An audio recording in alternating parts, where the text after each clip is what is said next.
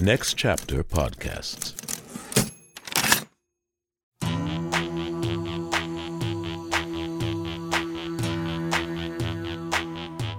The 500.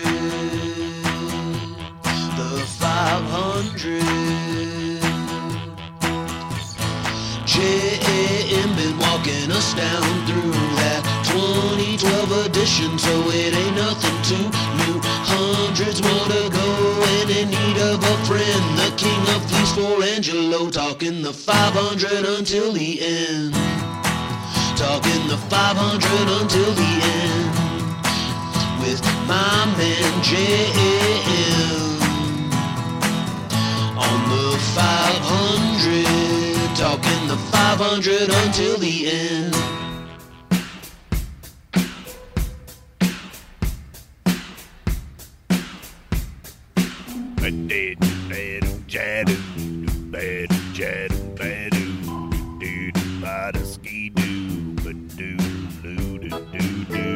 The best version of it. Yep, don't even try to tell me I'm wrong. Take Me to the River by Talking Heads from their 78 sophomore album, More Songs About Buildings and Food. That might be the greatest album title so far that we've had on this list. Big ups, DB. Oh, guess what? It's also number 383 out of 500 on the 500 with me, Josh Adam Meyers, the King of Fleece. The reason we congregate, or at least I'd like to believe. You're probably here for the music or the guest. Who fucking knows? You've been watching? Because we have uh, two ways for you to see me and my guest. Well, you see the guest in their home, and you see me in my mom's. I don't know. If this is like a dining room, I guess. I don't even know what it is. Foyer. But guys, every Wednesday we publish full episodes to Patreon for the 500 club members paying $5 a month or more. And we really appreciate the Fleece Army. Thank you guys, all my little cadoogly spooglies for supporting the show. And if you want to, go to patreon.com backslash the 500 podcast. Oh shit! We're also posting the videos to YouTube every Thursday. That's pretty dope. I got some big things coming up, guys. Thursday night, I will be at Soul Joel's Comedy Club in Royersford, Pennsylvania, headlining again. I want to see all my Philly and New Jersey people out there, man. Come to the show, the heated dome. It's gonna be so cool. You might go alone, but you won't leave alone. 95% of the people that come to my shows leave with a new girlfriend or new boyfriend. Let's get to the album. Talking Heads. Oh, yeah. 7 p.m., guys. Come to the show. 7 p.m., February 4th, Soul Joel's Comedy Club, Heated Turn, Heated Turn, whatever I said. 7 p.m., $20 tickets. Young and Sick did the poster. It's going to be dope. I really like this place, man. I just love getting up to Philly. I go to Lorenzo's. I get a slice, maybe wrap it in a fucking cheesesteak if I'm feeling good. All right, like I said a moment ago, the Talking Heads. Not the. You can't say the. Talking Heads. Talking Heads. Yeah, there it is. I got it right. Talking Heads are a band that I knew the hits for, but I was really excited about really being able to dig into this one because I like all their music. I always thought David was a little awkward, but you know, that's you you have dude, I'm telling you right now, we are on a run of like near autistic kind of on the spectrum artists. So, who have we had? Bob Dylan. He I don't know if he's on the spectrum per se, but definitely definitely Pete Townshend from the Who. I mean, that was what David Wild said. Then we have David Byrne from like the Talking Heads. Fuck, I can't I keep saying the from Talking Heads. Then you have Modern Lovers, and the lead singer of that supposedly is on the spectrum. And then you have the Beach Boys and Brian Wilson, 100%. All right, let's get into this record. So this was released July 21st, 1978 on Sire Records, produced by my boy. He's been around, Brian Eno. We've talked about him a lot. And this is the second record from American New Wave post-punk art pop rock group Talking Heads. In 1974, Scotland born and Baltimore raised singer David Byrne, drummer Chris Frantz of Kentucky, and his girlfriend Tina Weymouth of Southern California were classmates at the Rhode Island School of Design. Byrne and Frantz formed the conceptual and performance art pop group The Artistics. Tina was the band's driver. After Chris and Tina graduated, the three of them moved to a communal loft in New York. Unable to find a bass player, Byrne and Frantz decided Tina, who could play guitar, could fill that role. Dressed like the average proto preppy art school students that they were, they played their quirky mix of minimalistic rock, funk, Motown, and punk at cutting edge venues like the Mud Club and CBGB's, alongside up and coming bands like Blondie and the Ramones. After their first single with Sire Records was released, Milwaukee native keyboardist and guitarist Jerry Harrison dropped out of Harvard University's architecture program to join. Harrison was a few years older than most of the bands and a founding member of Jonathan Richman's Modern Lovers, which we will be doing next week. While working on that first album, they went on a tour of Europe with the Ramones when in London they met famed producer Brian Eno. Eno saw their set and asked them to lunch the next day, after which they went back to his place and listened to records and bonded. After another meeting later in New York, they all agreed he would produce their next record.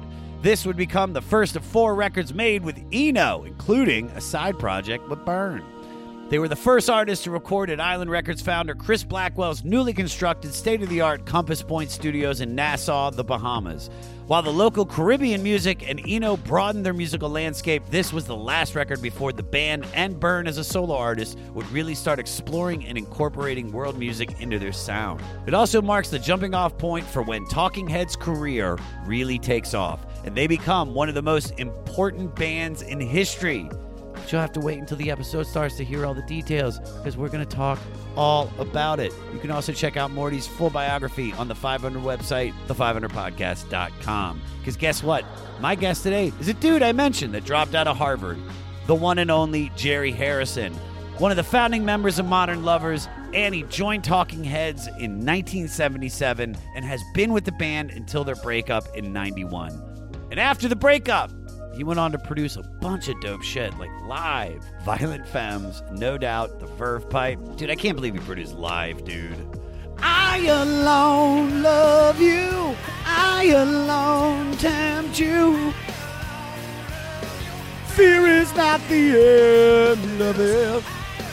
Jerry's been inducted into the Rock and Roll Hall of Fame in 2002 with Talking Heads. He was received the 2021 Lifetime Achievement Award at this year's Grammys with Talking Heads, and I had a blast talking to him. Man. You know, I get really nervous when I talk to the musicians, especially if they have something to do with the record.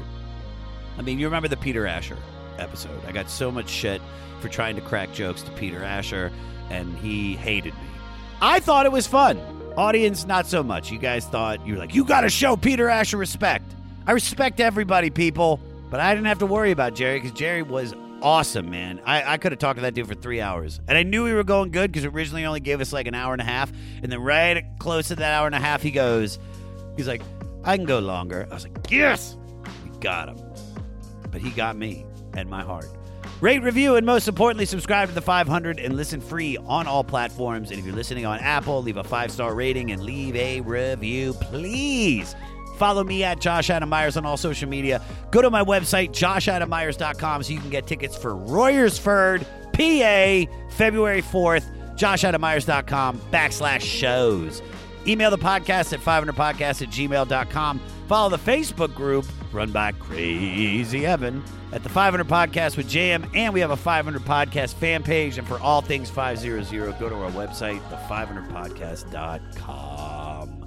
Well, nothing left to say, but uh, here we go with number 383. Badoon doon doon. More songs. Badoon doon doon. About buildings and food. More songs about building and food. More songs about buildings before we get into the episode, Fleece Army, I want to tell you about our sponsor, Super Speciosa. If you already take Kratom, because it's an incredible supplement, people say it's like CBD. I think it's more of an energy and focus enhancer. And yes, Fleece Army, I love staying healthy because it's so important. And taking Kratom has been absolutely necessary in my wellness regimen. But unlike other Kratoms out there, my sponsor, Super Speciosa, keeps their Kratom 100% clean and natural. Because Super Speciosa contains only one ingredient Kratom leaves crushed into powder. Boom, simple. Every single batch is put through a natural cleaning process to eliminate germs and protect you. And the Kratom is tested, sifted, blended, screened for potency, and carefully packaged in a lab grade facility. And that's what you want a certified system that makes sure you're getting 100% of the best shit out there. And if you're buying Kratom from your local store, that's a huge mistake. You'll save yourself a ton of money and get better Kratom shopping with Super Speciosa. Guys, they sent me a gaggle of stuff, and I've been only using their Kratom. It's great. I mean this. Seal of approval.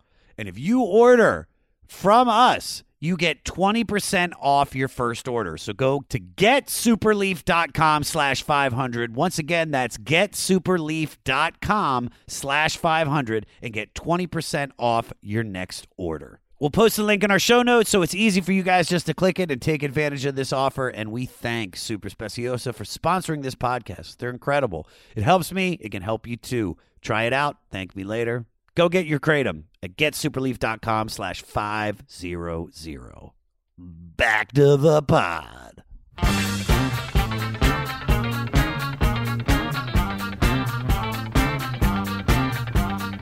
So to all the Fleece Army, we are getting a double dip episode today because we have like a member of we have a member who is not only a part of this album but he's a part of the next week album and i couldn't be more excited. So and also i want to talk about you produced one of my favorite records of all time which is throwing copper by live. Oh, yes. so so let's get right into it. So tell me when did you first become aware of talking heads because what i know is you were they were a three piece uh, playing in the new york scene and then put out a single before they started on their debut so so so tell me what was going on I think I became first aware of them in oh, the summer of 75, and I first met them in the summer of 76. I was in a funny position. I had been, uh, when the Modern Lovers broke up, I ended up teaching at Harvard. I, I actually got a call from my professor at Harvard asking me to be his teaching assistant because someone had, you know, I don't know, couldn't do it at the very last second. And I went, Well, you're in luck. The band just broke up. And so I taught at Harvard and then I worked for a, a computer company, a software development company called Cambridge Computer, that actually, those of you in the tech world and particularly a little bit older, do you remember Lotus 123? I think so So that was developed by a guy named Mitch Kapor, and he worked at this same company, but after me. So I was working at Cambridge Computer, and I had was about to start the graduate school of design to become an architect at Harvard when I met the Talking Heads, and we met, and then they called me up and said, "Why don't you come down? We're like looking for a keyboard player," and literally the end of the modern lovers we never got our full advance from warner brothers and i was beyond broke. And to get to the be able to do a rehearsal with the talking heads i i basically waited around until we used the band van and ernie brooks and i moved a family to new york so that i could get to new york. And as it worked out the organ i was going to bring didn't fit. So I just brought a guitar. So I show up and they went, Well, we're looking for a keyboard player. Where's your keyboard? And I said, Oh, it didn't fit in the van. But I brought a guitar. Why don't we just start playing some music? guitar's fine same thing Yeah. and and so this is when they lived down on the Lower East Side on Chrystie Street, where they lived in this building that they had experienced bullets going through the window. The bathroom was out in a pitch black hall in this building that had no other residential uh, residents. It was uh, um, someone was raising chickens on the roof, and and it was a you know it was that mid 70s early 80s was a time in new york where you really had, you had to really understand which streets not to walk down and which ones which, what was your route between places Yeah. to be as safe as possible? i think it's still kind of like that just uh, Well- especially during the pandemic Oh, that could be. that could be, but for different reasons. Uh, and so we went out for Chinese food, and we I think we started the rehearsal about like one o'clock in the morning, and it just went fantastic. And so they said, "Well, we're." I don't know if it was then or they said, "Well, we're going to do this couple of shows. Come down with your keyboards, and we'll have some rehearsals." We're actually going to have a horn player as well. So I came down at the end of the summer of 76 and we played at the Lower Manhattan Ocean Club. Um, as far as the hit, there's a guy named Mickey Ruskin who owned Max's Kansas City, the local, the Lower Manhattan Ocean Club. I think he may have owned the Saint before that. He was very instrumental in being supportive of the up and coming we'll say, punk music scene, but also was more obsessed by the abstract expressionists. I mean, if William de Kooning walked in, that was a great for him. Great for him. If uh, you know Paul McCartney walked in, yeah, well, I know who he is. You know, so we played the Lower Manhattan Ocean Club, and it went great. And I and I and they said, well, we think this is really good, and I can't remember exactly when they said we'd like you to join the band. I think it was a little after that. I had started uh, architecture school, and uh, you know, to my to their, it was so great of them that they kind of allowed me to finish my first semester because I thought that my parents would absolutely kill me if I didn't I was just about to ask, like, how pissed are your parents? They're like, you know, so Harvard architecture school. I'm going to join this band. Uh, we're jamming at this space where there's chickens being bred up on top of us. Well, this was the second time because I literally dropped out of undergraduate at Harvard to join the Modern Lovers in the second semester of my senior year, and but I was able to squeeze that semester in and graduate. So my parents had sort of been through this once but it's sort of like how much how long are you going to chase this you know yeah so but anyway so they came up to and we did a show at the rathskeller in boston and down at lupo's a heartbreak saloon in, in providence where they of course that was a real mainstay for them because they had been going there when they were at RISD. And and then in January of 77, when I finished the semester, I came down and we began preparations to record Talking at 77. So, all right, so you you make the first record. So, where was everybody's heads at diving into this one? Well, the songs were written, and so for me and for them, when I joined the band, they it was how do we integrate the next instrument?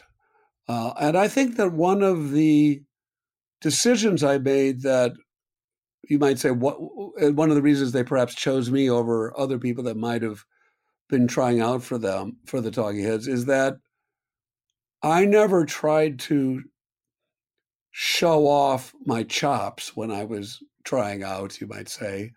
I just tried to make the song seem fuller and bigger and add something that i thought totally was integrated into what they were doing.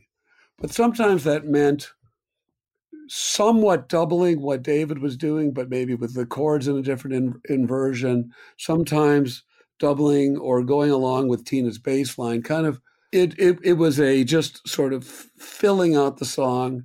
I know that for David, it meant that if he broke a string when we were playing, that we didn't have to stop playing. That I could continue and there was a rhythm part playing, and he could sing the song with whatever strings were still in tune and worked. And uh, so we got ready and we started the album in, I think, March of uh, 77. We then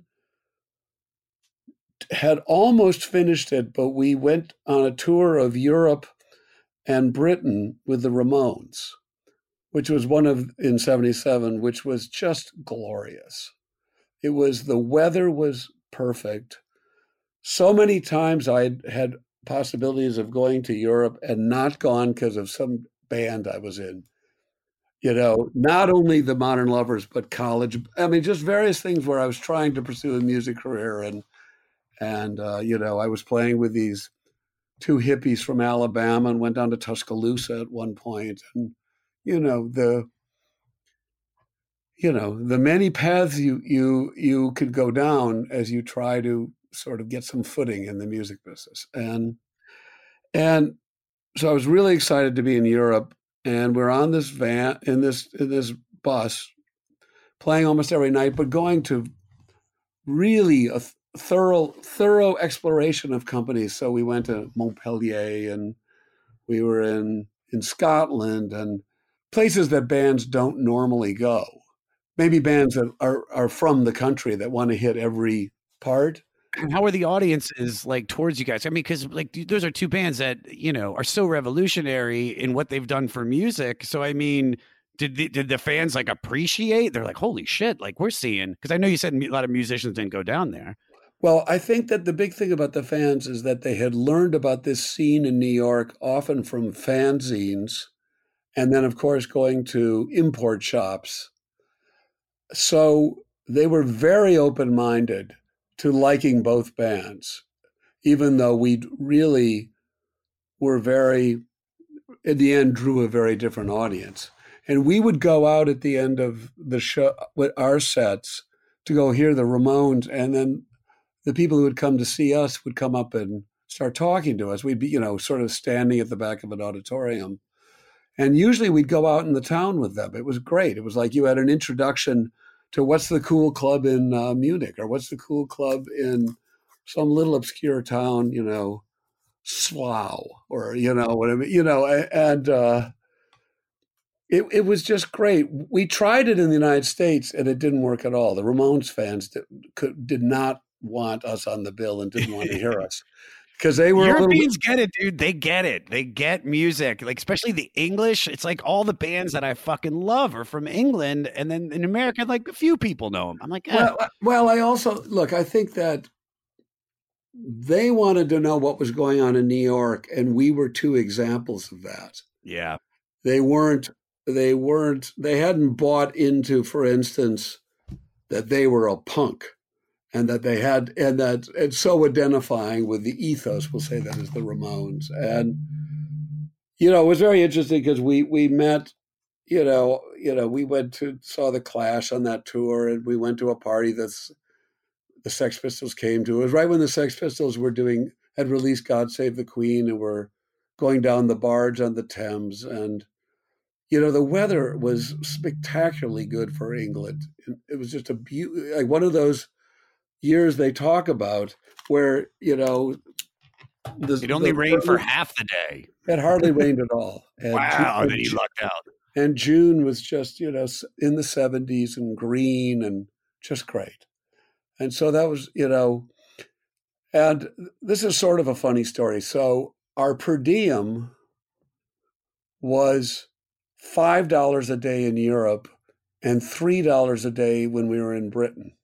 And it was, you know, Seymour was saying, well, the promoter will provide dinner. It's like, you know, their idea of a sandwich was bread with one slice of, of ham, jambone with cheese.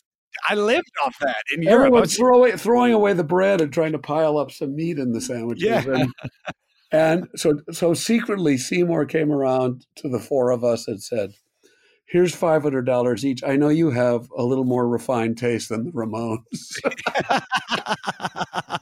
because they can eat that. They can eat that one slice of ham and a piece of bread. Were, they were so excited when we got to. Uh, to the states, so they could get back to eating pizza. No, to Paris because there actually was was uh, um, there was McDonald's there. Oh, there it is. Yeah, and any American that's that's on the road in Europe, when they finally see a Burger King, is like, "Oh, thank God, chicken fries. hey, this is Dewey Halpus, host of Peer Pleasure on the Sound Talent Media Podcast Network. Join me each week as I explore another long form conversation with one of your favorite musicians, actors, comedians, or creatives. From Chino Moreno of the Deftones, John Gourley of Portugal the Man, to Fat Mike from NOFX, and Ian MacKaye from Fugazi and Minor Threat, we go all over the map. From Fall Out Boy to Slayer, Peer Pleasure has it all. Check us out now on Sound Talent Media.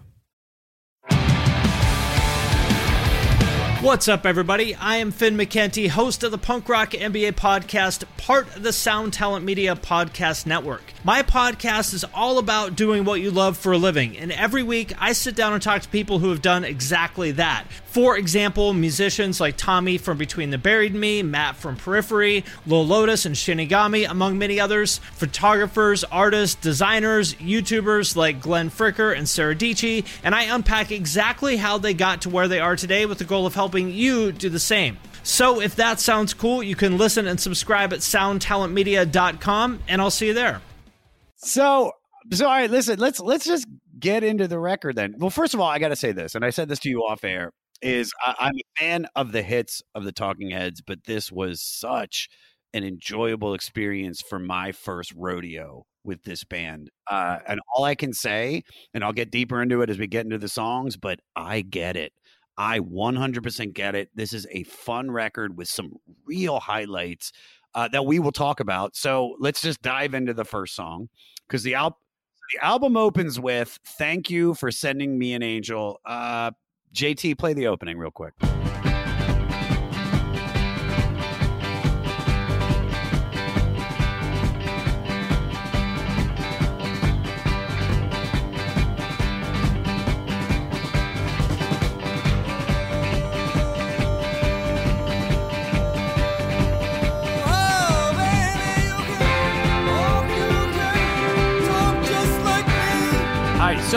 First thing I wanted to ask you is about sequencing, because album album openers are super important uh, to me, and I think to most fans. So, why open the record with this song? And were there any other tracks that were suggested?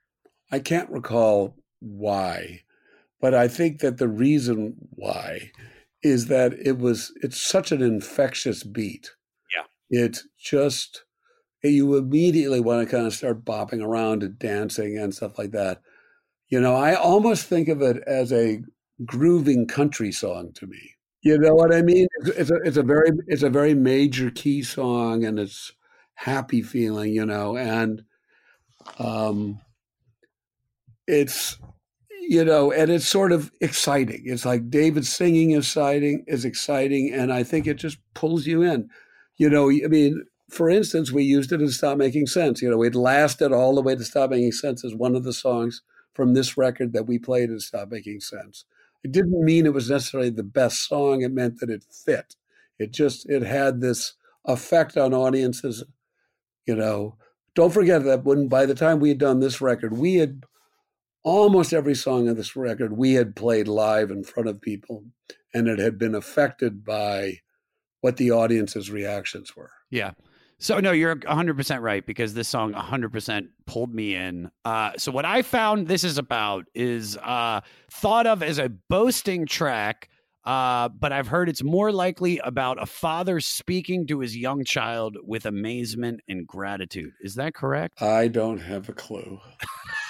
I never, I never, I took my own explanations about what the lyrics meant, and I never sat down and asked David what he getting at if it was you know something like that. Particularly on at that period and about this like uh, these songs, I was I just kind of took it on face value. So I I'm I don't want to comment on what people have decided it's about. But I think that's but I do think that that's a lovely idea of thinking of a child as the angel.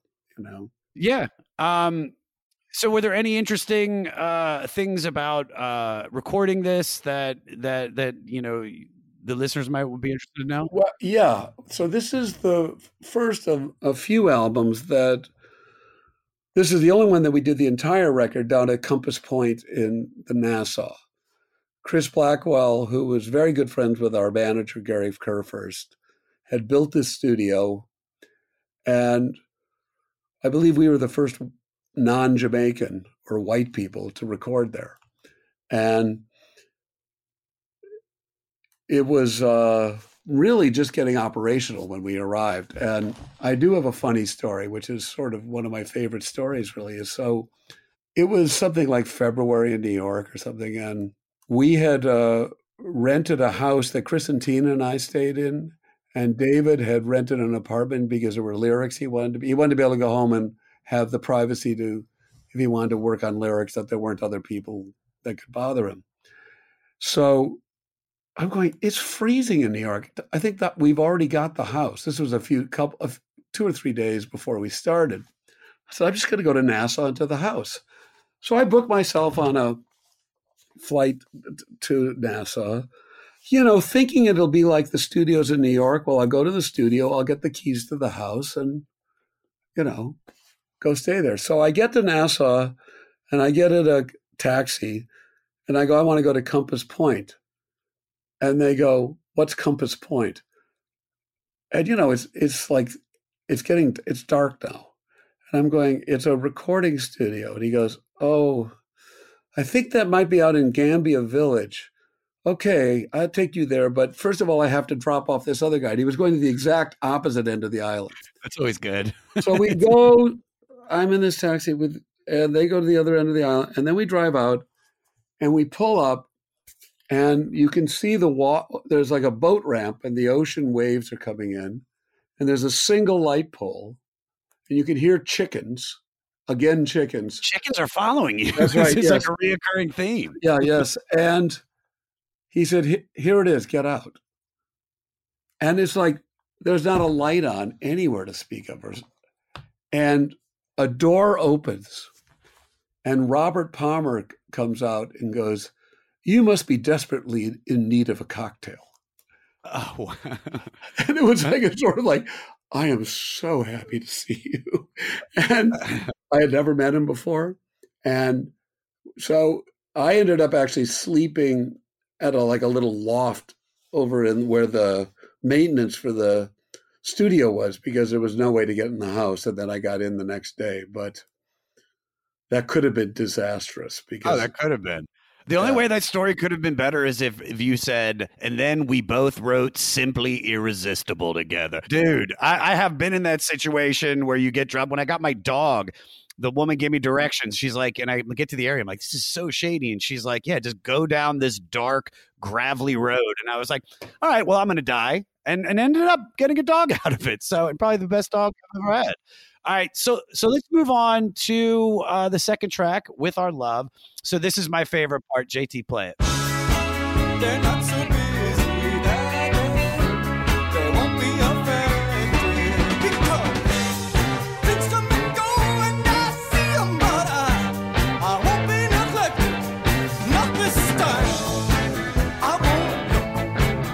My notes say that this was originally inspired by an old doo-wop song before being played in what you had commented on uh, the prior song, a galloping like country style. well to me this sounds more like a march Okay. you know, do do do do do do do do do do do do. Definitely marchy, but but Yeah. you can I can still hear the country as well. I mean, wait, wait, were, so were you guys listening to country music around that time? That were that was kind of like no. So where's that coming from? You know, so you know the the sound of the kind of you know, Chris played it with that very deliberate, straight march tempo. You know, whereas you know, thank you for sending me an angel has that drum roll and it's like rolling. This is not rolling. It's it's it's definitely that four on the floor, just marching down to whatever you're going to do. Yeah.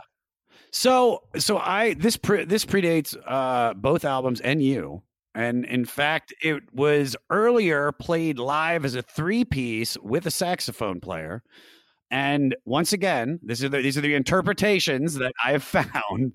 Uh, I've been told maybe it's about gender politics or the unattainable perfection of love, or even how true love is not genuine. You know, again, me trying to dive deeply into the lyrics, you've got the wrong person in the No, no, band. no, to for talking sure. about. And this will be the last time I even bring that up.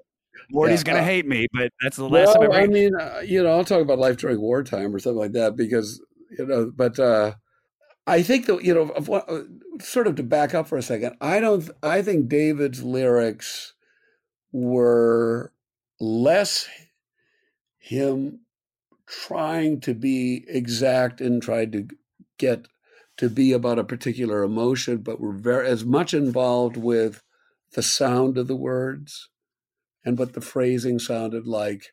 I think he came up with uh, a you know, found ways to put together what he considered interesting phrases that were about a subject matter, but he wasn't in a linear way, except for in a song like Life During Wartime, somewhat t- telling a story or anything like that. He wasn't he wasn't setting the stage was like Eddie Cochran and you know something else like there's a girl I saw a girl I really want to get to go know her. I finally met the girl.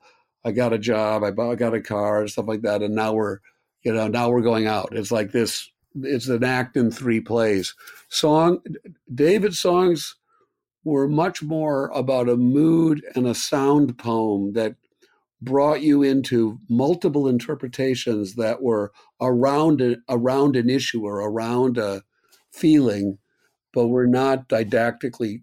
I don't find it a very, at least for me, not a very good path to go down to sort of didactically try and pick them apart. Because you're you because what what when you were explaining that it reminded me and be it's it's not just a coincidence but Brian Eno produced this record and from what I've learned about Brian Eno which we're going to talk about more later but it's like the way that he just said words that phonetically fit the the cadence of what he was trying to say did was that something that was you know being rubbed off onto David from no, Brian I think, no, I don't think that. I think he was already there. I mean, these Okay. lyrics were written before we met, uh, before Brian was involved at all. Okay. So let me ask you this. Let's talk about uh, misinterpretation because I've already misinterpreted Yeah, the lyrics. yeah. But what do you think was the most in- misinterpreted thing about Talking Heads? I think that in the early days, when because we played with the lights on and you could see everybody in the band all the time,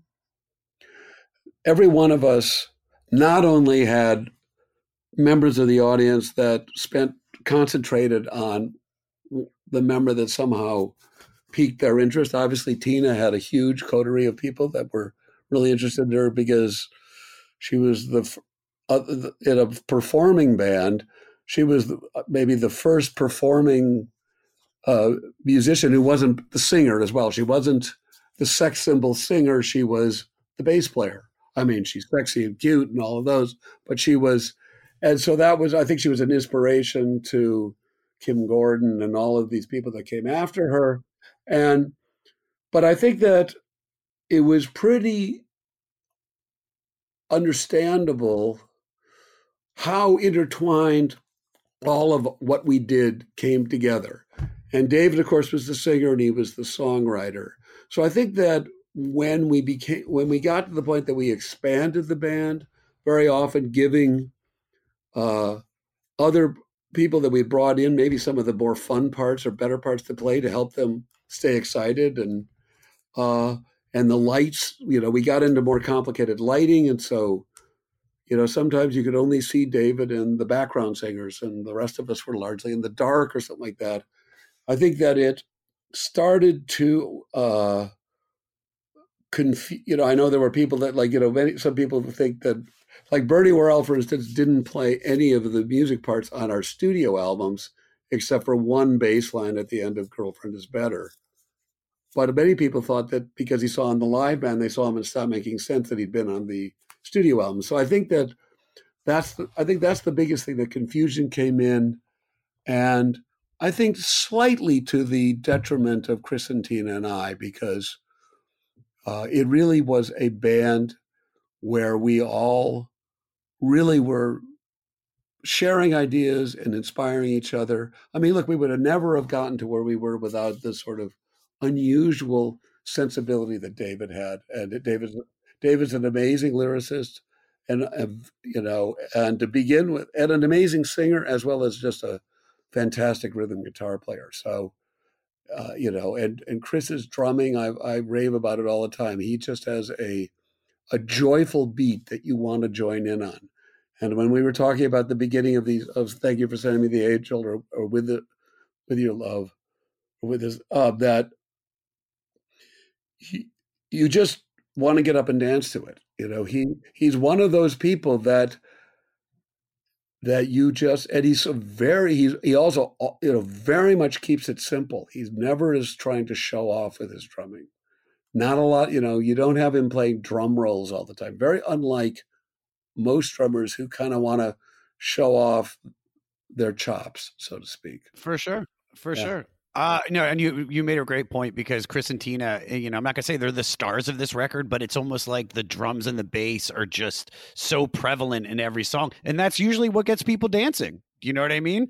Well, they were Um, they were a really great team, and you know, Tina, i you know, also is a very unique style on the bass. You know, I mean, David um, was involved in in in helping her to develop as a bass player, very involved, and so she was very influenced by some of what he thought about. But then, you know, the more sh we started doing stuff, she came up with her own parts, and she just had a a totally unique style. And it might not have worked in another band, but it really worked well in this band. That's why one of the other things about bands is you really see this in in bands with superstars where you're there's too many the people are too good. So they start stepping on each other and it gets too complicated. It gets too you know, you want to be able to you don't always want to hear four contrapuntal things going on at the same time just you know for sure. you know, also, I always felt of myself as sort of like in baseball, the utility player. Yeah. You know, I could play guitar, I could play keyboards, which is, I had played keyboards for much longer. I was certainly much more fluid as a keyboard player. But, you know, I always chose what's going to make the song sound best. And that's how I chose what I was going to play. And I also enjoyed the fact that on stage, it's really great to be play guitar and be able to kind of walk around and be able to you know keyboards do lock you down so to speak Oh my god, yeah. Unless you have a keytar. Did you ever go the keytar route? i tried it uh, on a solo tour for a couple of songs and i at a certain point i could see how people got into it but it just looks sort of stupid to me It does. 100%. I'm trying to convince my friend Avery to get a keytar because he's a piano comic. I'm like, dude, you got to move around, bro. Get the keytar, Yeah, dude. Well, you know, like Edgar Winter was one of the first. He used the keyboard from the ARP 2600 when he was and would walk around doing Frankenstein. Yeah. I'm, I'm, as soon as I'm done with this, I'm going to go on a long YouTube journey into keytar players. All right. Uh, the good thing. All right. So this is what I've read. Okay. Byrne challenged himself to write this as a badly translated communist Chinese anthem. And lyrically, it does have a very proletariat feel to it. So here, play the play the chorus.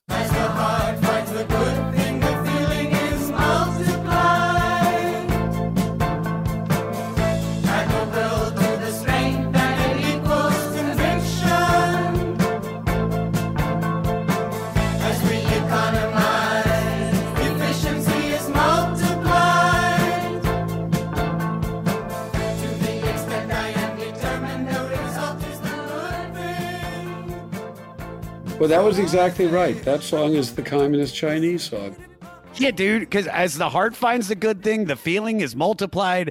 Add the will to the strength, and it's equal conviction. As we economize, efficiency is multiplied. I mean, dude, I can hear Mao Zedong saying that. Yeah, absolutely, absolutely. I thought that's I thought that song was brilliant because I, I had been involved in leftist politics during the Vietnam War, and I certainly I knew the the well the it was called the Progressive Labor Party that were very influenced by Mao, and they they would spout these sayings, uh, you know the the you know the peasantry shall rise from the countryside, the you know Yeah, yeah yeah you know, uh, and the and so I I thought that song was really brilliant. And Oh, I it's, love uh, it.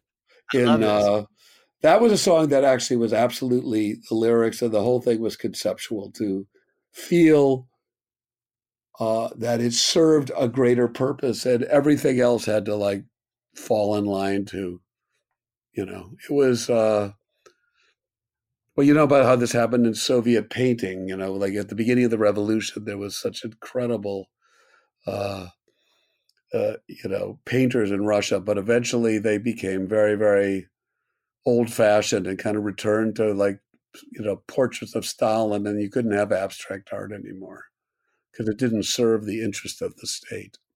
Sure. Something that I find uh, to serve the interest of the state, and tell me if this is true or not, but the backup vocals were attributed to Tina and the typing pool because with a lack of female. So and so so these are basically all the secretaries and receptionists at the studio. I mean, how dope is that? Just to be sitting there like, all right, HR? Wait, they need me in the booth. I just I mean, was that like just like a spur of the moment thing, or is it just was he always trying to incorporate everybody that was around him? No, it's just we decided uh, that we wanted background parts, women background, and that they were the only women there. But I also think that um, Brian would go chat up the uh, women who worked in the office, so he was delighted to go and to ask them and enlist them to join in. Especially during a communist song, it's like, no, we all do our part. We all have to for the greater good. Did you ever want to be in like a conventional rock and roll band? Uh, well, I wouldn't have rejected it. um, you know, I had a there was you know Aerosmith and and uh, uh, the Modern Lovers were coming up out of Boston at the same time, and they were friends of ours.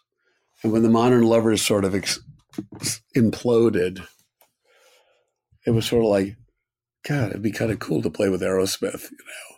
At first, my feeling about Aerosmith was that they were some kind of weird mixture of the Stones and the Yardbirds, and I stylistically I didn't find them that unique. Later, I started to understand how funky, how much funkier there were, and I, you know, when they did the Walk This Way with Run DMC, I'd been saying when rap came along, it just sounds like Steven Tyler's lyrics. You know, how many how many lyrics can we cr- crowd in?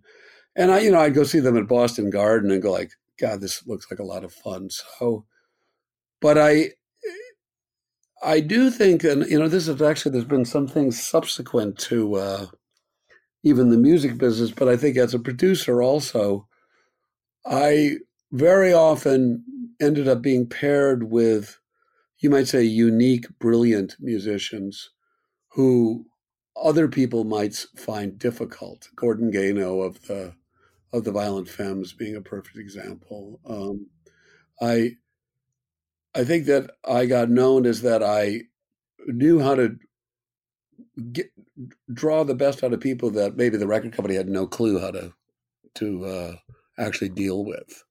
Yeah. And you know, uh, you know, I think it's a, ta- I, and I've actually in some of the companies I've been involved with, I think I have a very good gift of helping people sort of uh, realize their own dreams, but also, you know, clarify what what they're doing to the outside world.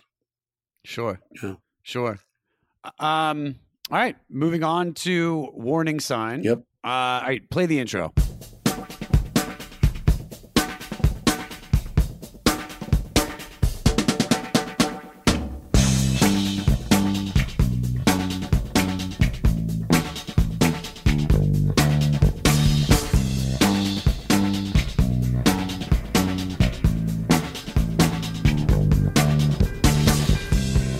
Love this groove intro, and that takes up one third of the song, which is a great way to start. Um, this also reminds me of Scatterbrain by Radiohead, Uh-huh. and that is so cool to hear the influence on them. Here, just so everybody knows, uh, JT, do you have Scatterbrain?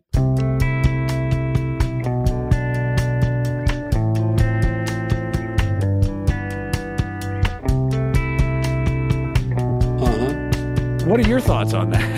I mean, just to see who's been influenced by Talking Heads. Well, you know that Radiohead's name came from the song Radiohead. That's on True Stories. I did not know that. Yeah. And so they obviously were fans of the Talking Heads. Uh, the I think that warning sign is is a perfect example of when you mentioned Eno. So those delays on the drums were something that Eno added, and you know, I think it's one of the reasons why it it uh, was something that we you wanted to listen to longer because he was messing with the delays, and so therefore it had an organic. he- one of the things he would do in this record is work with equipment within the studio that would transform one one of the parts coming in on the fly and it, it really showed we had we really had to be in the position that we trusted him enough because sometimes you'd come in and what you had played was not what you, exactly what you heard and uh, but it it also I think was a great taught all of us, and that when we went on to produce uh, Talking Heads records or our solo records influences, that we under, began to understand that the studio and the control room was an extension of the musical instruments. They were instruments in their own right, and that you know I'm old enough that I kind of remember the feeling of when you look at the early Beatles sessions where the people are in white lab coats in the room that the musicians are sometimes mm-hmm. never allowed into, or they can only come in for the brief moment to hear the playback and then they're kicked out because that's where the expensive equipment is.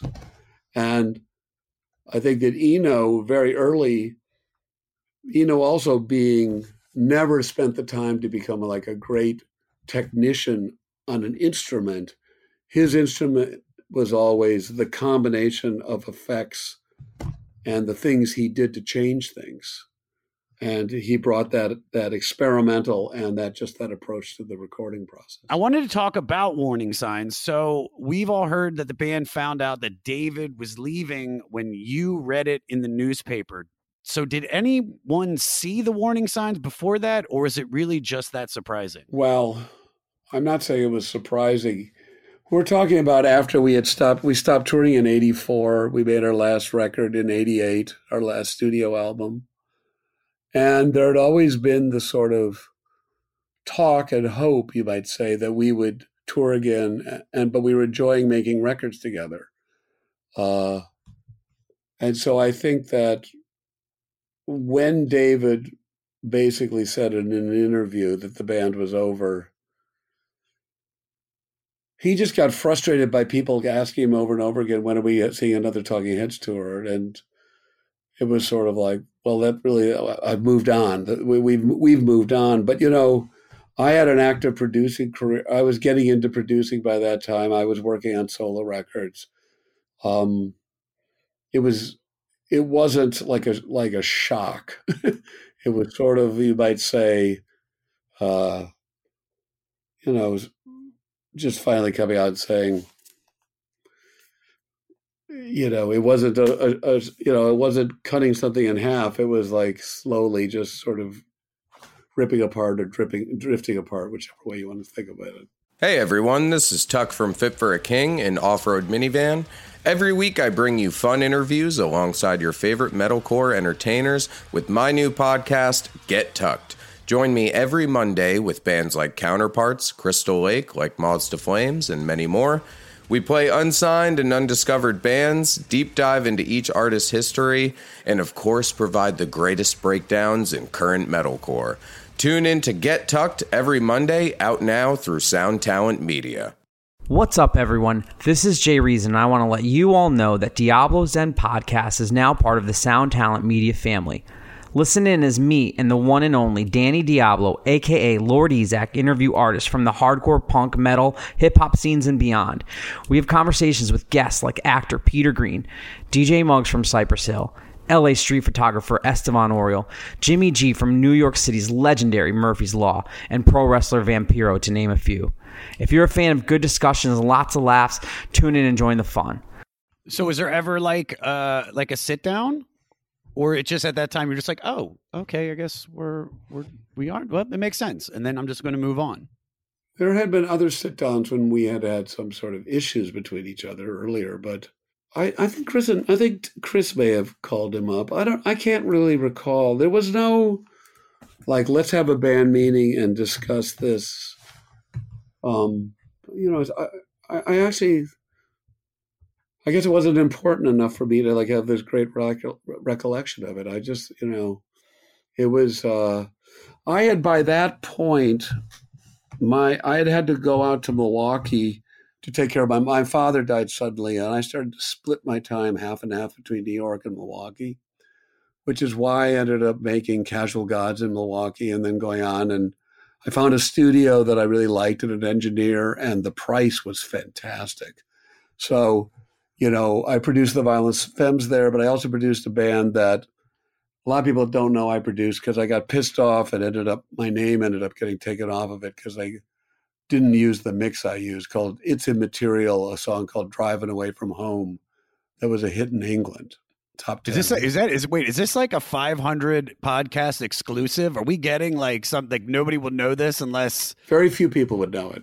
dude an exclusive? Yeah, and so you know, I was already I was having to deal with the realities of life. You know, I mean, I was taking care of my mother who had cancer, who then passed away, and I'd found this.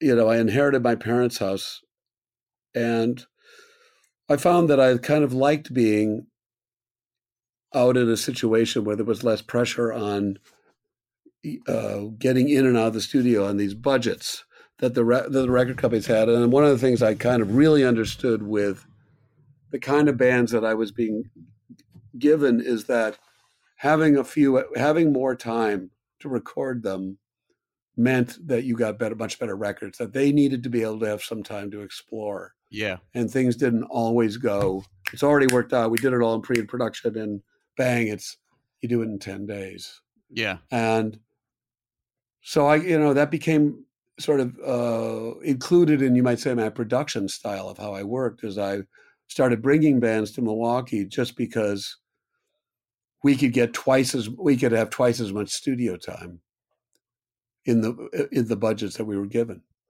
Also, no chickens in Milwaukee. No chickens, but I did meet my wife there as well. So it was I mean, that's yeah, dude. Get rid of the chickens. Chickens are an omen. yeah, Chickens have been an omen for us. That's- that's Wives, perfect. that's right. Yes. All right. So, in speaking of of ladies, the next song is "The Girls Want to Be with the Girls." So, I've read. I always feel like I have to give that disclaimer right off the jump. So, I've read that this has been misinterpreted by the LGBTQ community as being about lesbianism, but it actually celebrates healthy and supportive female relationships. Yes, Should I- I? I- am I right? I think that's right. Yeah. Yes. I think it was an observation. The song had been was written when I joined the band, and we just didn't include it on the first record. But uh, when we played it live, a lot of songs that were already had been written, we played in the show touring for Talking Heads seventy seven, and you know I was becoming more uh, integrated into the whole sound of the band, and the songs evolved with audiences listening to them. I mean, there's just nothing better for a band than to go on a tour. And, you know, we, those tours where we play two shows a night in clubs. So you have to have a lot of songs and you're playing usually for sometimes more than, you know, four hours a night. And your, you know, your chops just get that much better and your communication between each other gets better. So the girls want to be with the girls. I always understood it. It was something like an observation that David had when he was at RISD is like looking at it and going, well, they've got something they want to talk about, and they don't really want us guys around when they're talking about. It. There's, you know, maybe girl material, and just as guys want to have have guy material, and they don't really want girls. They, you know, they want to be able to go piss on a tree at the same time, and maybe make a joke that would be. Uh, Dirt off off color. off- Yeah. off- potentially off color. Yes. Yeah. Lit blue. Yeah, so little- I Yeah. so I read I read Tina had a conversation about the subject with David and then later was surprised that the lyrics were basically exactly what they had been discussed. Yeah. I love that. Yeah. Um, but I want to talk about I want to talk about uh, the dynamic of the band because with Tina and Chris as a couple and David as the chief songwriter, did you ever have difficulty with that band dynamic? Uh, I think that. Well, I think that it could. It was. It could be frustrating to David and me that on decisions the band needed to make, that so often Chris and Tina had discussed it in advance, and then they voted. You might say as a block. Yeah. And whereas David and I were, whenever we were having the discussion, we felt we were open minded when we first came, we got to it. And yet the best we could do is tie if we disagreed. yeah. and uh, this is somewhat funny. It's like I, I had this. Um,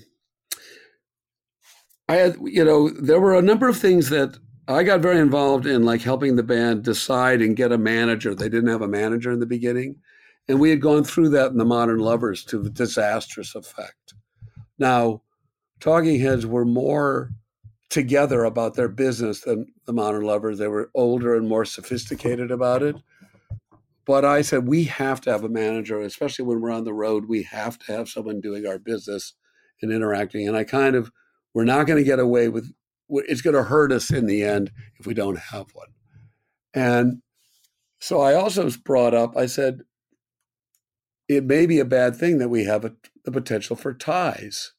I mean, with David singing and writing the songs, would it make sense that he gets two votes? Yes. But Yeah. now, I think like about, this math, by the way. okay. So what what does that mean if David gets two votes? He gets two votes because they're the because Chris and Tina are a block, and so you are the deciding. Oh, dude, you're the Kamala Harris, bro. I'm the person who decides everything. Oh my god, how much do you love that power? Uh, well, it didn't happen. And Oh, it, oh, did, it didn't happen, and I'm not sure that anyone saw my Machiavellian mind working about it. but anyway, You, you would end every every you'd say something. You was like, "We're eating at Chick Fil A tonight, so it is said, so it is written. I Yeah. have spoken." I love that. I love it. Um, all right. Uh, found a job. This is a great song. Uh, the highlight for me is the 45, like minute and 45 second outro groove. Um, just so what I've read is with messages about doing what one's one loves and not wasting creativity. Byrne, as the narrator, describes a couple that's so bored by what's on TV that they make their own show, which becomes a hit and strengthens their relationship. And this idea was formed in the aftermath of David's father, who was an electrical engineer, wanting him to go to Carnegie Mellon University, but David chose the artistic path to the Rhode Island School of Design. His argument expressed the merits of creative collaboration. Um, am I right? well, I have no idea that it had any inf- his whether how his childhood uh, affected it. I, you are definitely right that it's about people being bored, but I don't think it's just a couple. I think it's the whole family. And so when they talk about, I can't remember the guy's name who's scouting out locations. It's like a family affair of let's not just make home movies, let's make a movie. And let's let's do it together. Well, it it will be it'll be fun. And I'm not even sure that success was is is in the lyrics about that it's it becomes something more than the joy of just doing it together and then looking at what you created. Um, all right, here let's let's move on to artists only.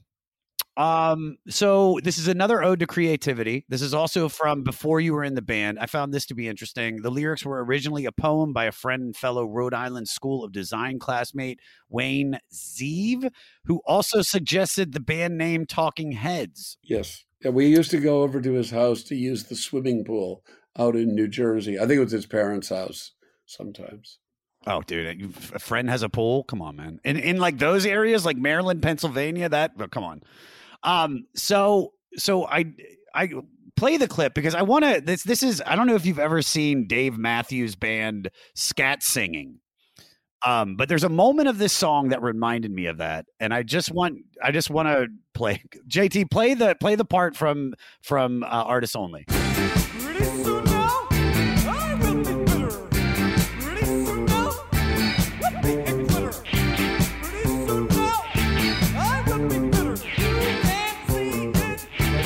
Vic made this did these ed- does these weird edits. He does all this shit with like Trump, and he found this clip of Dave Matthews scat singing, and, it, and to me, it's one of the funniest things in the world.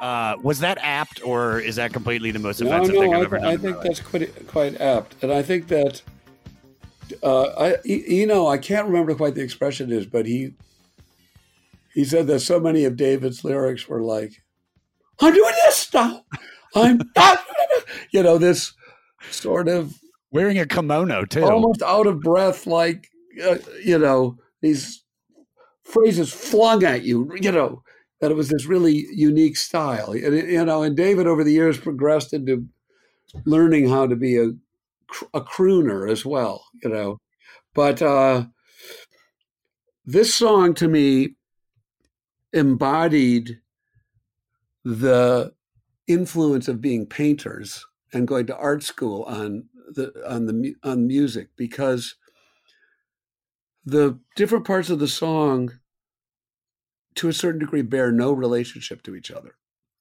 and i felt that this was very much like trying to create drama in abstract painting where you had really discordant imagery to for effect.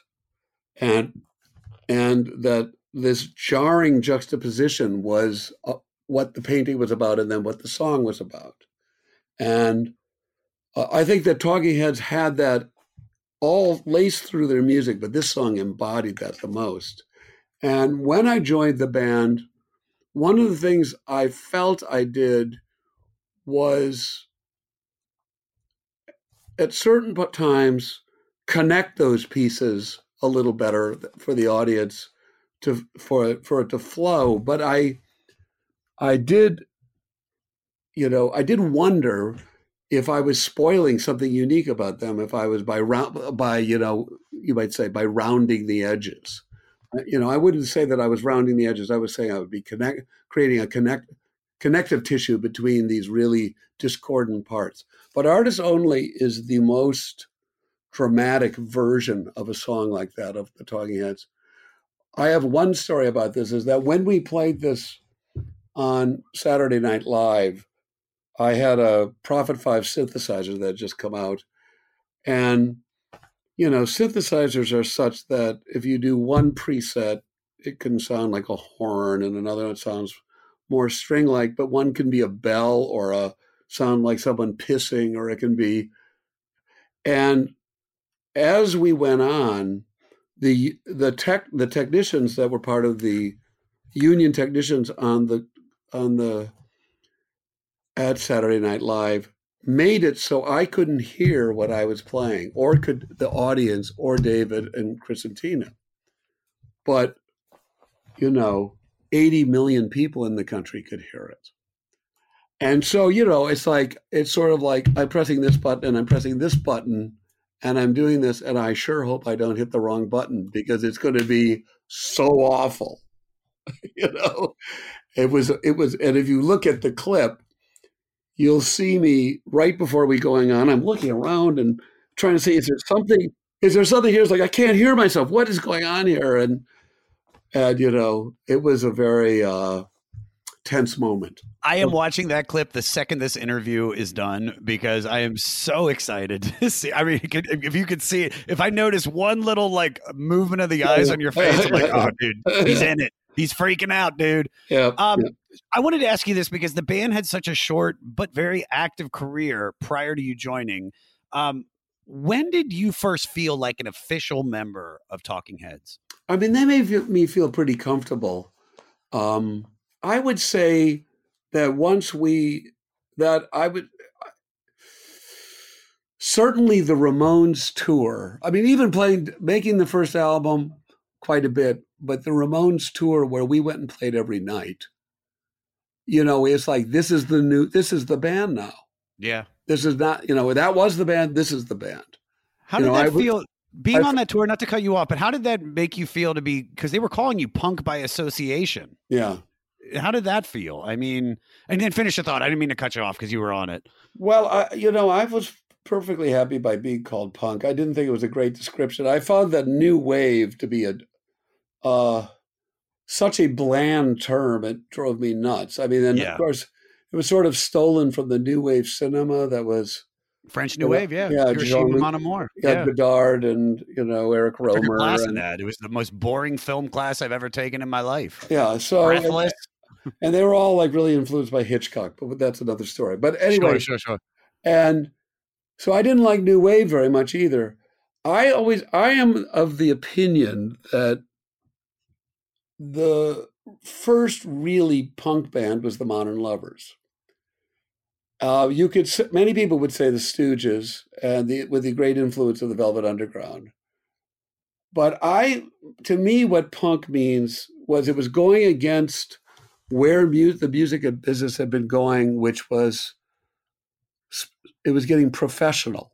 So you started having musicians who had gone to the academy, and especially in England, you had the prog movement coming out with these songs that were 12 minutes long with its capes and all this crap. And punk was about no, I want to tell this, I want to be as short and sweet and get a point across. And I felt that punk music was if you have something you want to express, find the means to express it. And it's not all about you uh, how much time you spent practicing your instrument. In fact, that there are sometimes advantages if you just learned your instrument because you play it in a different way. Uh, both in the Modern Lovers and the Talking Heads, when we were writing songs, sometimes we would trade instruments and get that sort of naivete that, and sometimes we'd actually use it on the records, but no, not no, not normally. We certainly didn't do it live. Although in the Modern Lovers, I actually would play drums on Pablo Picasso for a lot of times, and David played bass. And it wasn't until we got to recording it, and after doing one take, I was worn out and we had to do another take. And so then David taught me the bass part. So, and then you, if you listen to Pablo Picasso, which is such a magnificent song, and John Cale's piano part is so brilliant that you can hear the bass part. I'm going like do do do do do do, but by the end of it, it's like it's like you can hear the you can hear how tired my forearm has just gotten. So so I didn't mind. So we shared that with the Ramones and all of the CBG band, CBGB bands, is that we're not about artifice, we're not about grandiosity, we're about simplicity and straightforward and to the point. And so I thought it was fine that we were part of that movement. But I think that the term punk, what it kind of how it kind of grows out of what punk meant in the 50s certainly didn't apply to us. And and so that's why people felt some desire that they needed Sure. to come up with something else. So you mentioned the Modern Lovers, and we're doing that next week. And I was talking to my my writer Morty, and we were talking about how, and I'm, and if I fuck this up, just please correct me. But we were talking about how the the album that we're doing for Modern Lovers was like a series of demos that you did four years prior to it being released, and then it gets released, and people are like, "Holy shit, what the fuck is this?" But by and and if I'm wrong, were you already by that point with the talk with Talking Heads? No, it was released in the beginning of 1976. So it just it's one of the reasons that they were interested in me as a potential keyboard player was hearing the sound of what I played on that record and thinking that that would work with them. So so so when did officially because from my understanding, Jonathan didn't want to make that style of music anymore. He wanted to do these more softer, I don't want to call them love songs per se, but just unlike modern lovers. Well, so when we did those, what became the first Modern Lovers, which was in this, I think the sp- spring of 1972, we recorded those. Um, Jonathan was still feeling his, what I would call, I, think that Jonathan and Gordon Gano are the two writers who most effectively uh, captured what I would call teenage angst. But uh, I think that Jonathan became he grew up a little bit, you might say, or he he became uh, um, he didn't want to be so angry. He didn't want to be complaining. He had other things he wanted to say, and he also got into this. He, Jonathan was always obsessed by, you know, Caruso, who could fill a room, didn't need a microphone or a PA. He took lessons from an opera singer named Dante, Dante something or other, in and he always wanted to be like Dante. So he loved this idea of making it quiet that he could walk away from the microphone and fill the room with his voice. So that's why he graduated into, you know, wanting to make sure that he gets very upset when he's in a bar and there's uh, the clinking of the glasses at the back. And I just did another record with Jonathan last year, and we were going to do one when COVID struck, where it's called SA S A. So you should check that out if you're doing the modern. Yeah, it's a really fantastic record. If you can't find it, get back in touch with me. I'll get it to you.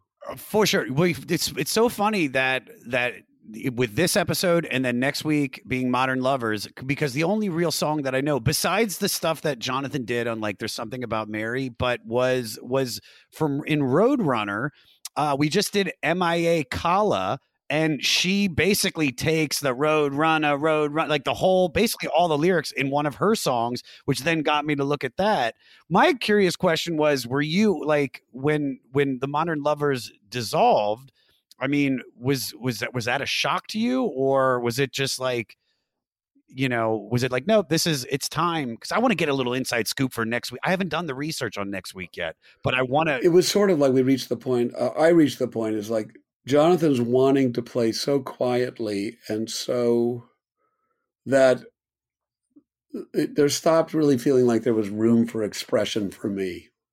So I was sort of over it by that point. All right, moving on. Uh, so I'm not in love, which I'm not, and I'm really lonely right now during COVID. So this is David's anxious and unironic desire for a world that has outgrown the politics of human interactions like love and sex. Uh, this is another song like that that I, I totally heard Radiohead. So play 103 from this.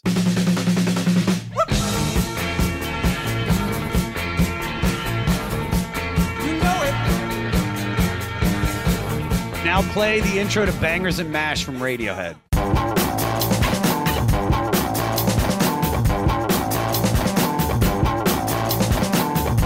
And in concert, and it all makes sense once you told me that they got their name from, uh, from one of your songs. Thom Yorke even shouts pretty like David does at the beginning. Should they be paying you royalties? Hmm. They should give you one of their cottages. Uh, that would have been great. Or if they'd had me produce one of their albums, that would have been nice too. So You should. You know what? I, I bet you could take they- Nigel. In a, you could take Nigel in a fist fight for sure, dude. Nigel but- Godrich. You could take yeah, him. but he does he does a really great job. So it's like I you know I got no complaints of what they're doing. So for um, sure. this song was always a favorite live Oh, I because it, and this was a song this and maybe love goes to buildings on fire where in the long jams at the end where i was getting better and better as a guitar player by being at the talking heads because it was the first time that i was in a band that was playing all the time and i was playing guitar sufficiently to be getting better every night and so i was really growing as a guitar player while in the Talking Heads. And so the interplay in some of the live versions of this, you know, a couple of years later, before, right, say, like, particularly on, say, the tour for the Fear of Music, before we made the big band, I'm Not in Love was a big song at the end of our show where David and I would be kind of making noises and doing, working off each other. And in the way, it was the closest, and also on Love Goes to Building on Fire, it was the closest I thought we got to say Tom Verlaine and Richard Lloyd, although they're very different than we were, where it was just a wonderful intertwining nature of how the guitars work together. And uh, now I didn't think of, I always thought of this song is a little bit like everyone's too obsessed about love. There's more important things in life than your that your love life. It's not like it's not important, but that the the modern world has has elevated it to be the end all and be all. And you know, you look at all the other cultures about, you know, in Europe, marriages certainly amongst the upper classes was about family power and love sometimes was there and, but it was not always the same kind of love and particularly uh sexual attraction sometimes had nothing to do with it. And so i think that david saw that that and that also popular music has been part of this uh selling of romantic love as the as so part and parcel and the only way in our culture. And that you sort of and, and don't feel bad about so it's sort of like don't feel bad about yourself there's other there's so many other examples of cultures where this way that we've chosen now it was different then so i i, I saw of it as a world his world picture is like my work is more important to me than my love life No, well, that, that, that kind of goes along with my question because where rock and roll has always been like synonymous with sex, and especially in the 70s. Mhm. But Talking Heads, via David, always seemed to establish a cool distance from that lifestyle. So, was there ever any crazy debauchery backstage? Like, or was it like the after parties just rocking, or uh well having a woman in the band yeah, that changes the is- dynamic. is is, is affect affects that. Um, I think that the most it was not backstage or anything like that, but there were when the band expanded to ten people and we were a touring party of twenty. You know, we were an instant party if we went anywhere, I can imagine. and so and so if there was ever a time where it's also we were all had a little more money, so if there was anything that one would call more like uh, talking, uh, you know, uh, rock and roll lifestyle. It was it was on those tours. Was there who was was and when you got to that twenty person you know show, uh, who who who partied? I don't want to even give anything, call anybody out, but was there any wild men like like the piccolo player or something? Like, dude, this guy Frank on Yeah, the well, trombone. I mean, Well, Chris was Chris was a part a, a great partier who had the great ability to be able to pace himself oh God, I so wish that I he could go he could go on forever. I was a little bit much more of blackout. go no, well, not necessarily blackout, but just go in so intensely and then like I got to stop. I got to go home. To go Yeah, You know, you know. Um, but you know, Chris and Tina were a. You know, I was. I would say that certainly. The, the, that period was the most, uh, you know, you know, look meeting girls and things like that for me during that period, and and having you know Steve Scales and Busta Jones and on on the other Man in Light tour and you know Bernie to a degree and stuff like that. There, there was always someone out and going, let's let's go out and see what trouble we can get in, so to speak. Ha- ha- Having been this when I did Casual Gods, I really understood how David had to be like when you're the singer in the band, you have to be so much more cautious about that because it really takes a toll on your voice. Um, I I think I think both Dave Davies and uh, um, there's some other brother combinations who might even be uh, Black Crowes. Black Crowes, maybe Noel Gallagher. I'm not sure which of the Gallaghers. Would be like, oh my god, I know, I could sing great. I'm I'm just as good a singer, but I didn't want. I wanted to be able to out- go out and party and be able to play just fine the next day. yeah. Trust me, I completely understand. I, me and you, very similar in the way we partied. Um, all right, stay hungry. Uh, which is so funny because as soon as I saw that the title, I was like, oh, that's like the the movie from the '70s with Jeff Bridges and and Arnold Schwarzenegger. Which is funny because lyrically, uh, I read because I first I thought it was Eno's oblique strategies cards with the lyrics, but it actually came from a bodybuilding magazine Chris read uh, which likely referred to the title of the movie uh, with Schwarzenegger and Jeff Bridges and uh, Sally Field. One thing I love about this is the minute long instrumental break. I think this is is probably my favorite part on the on the record. Uh, play 37 seconds in, JT.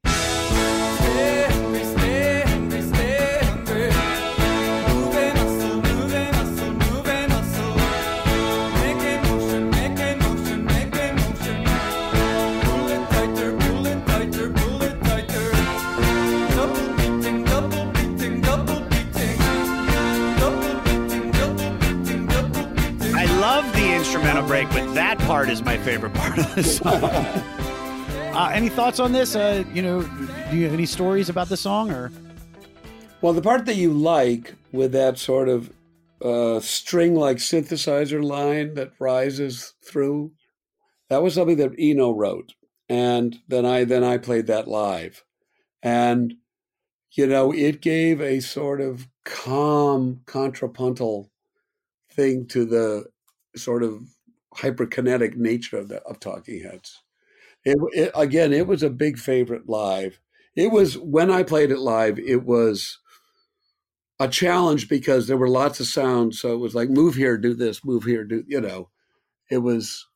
um I mean, we did it, you know, before I had a synthesizer, so I was using an organ and stuff like that. But there were, there was a sense of, of having to really be ready to get your hands to play the right part, and also if you had to make a sound change, to have time to push the button to get there.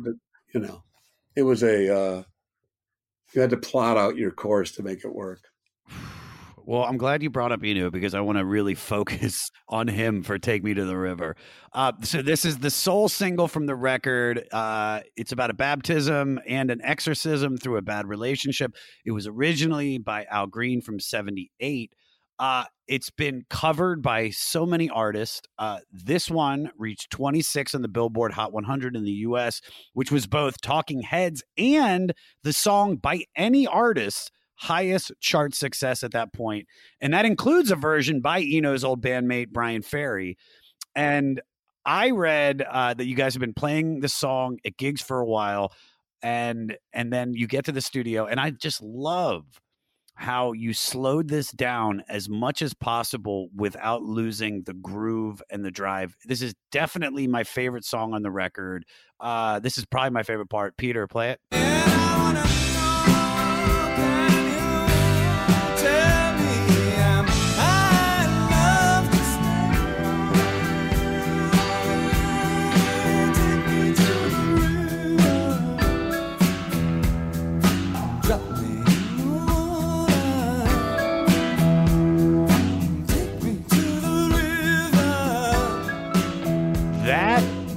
Slaps so hard.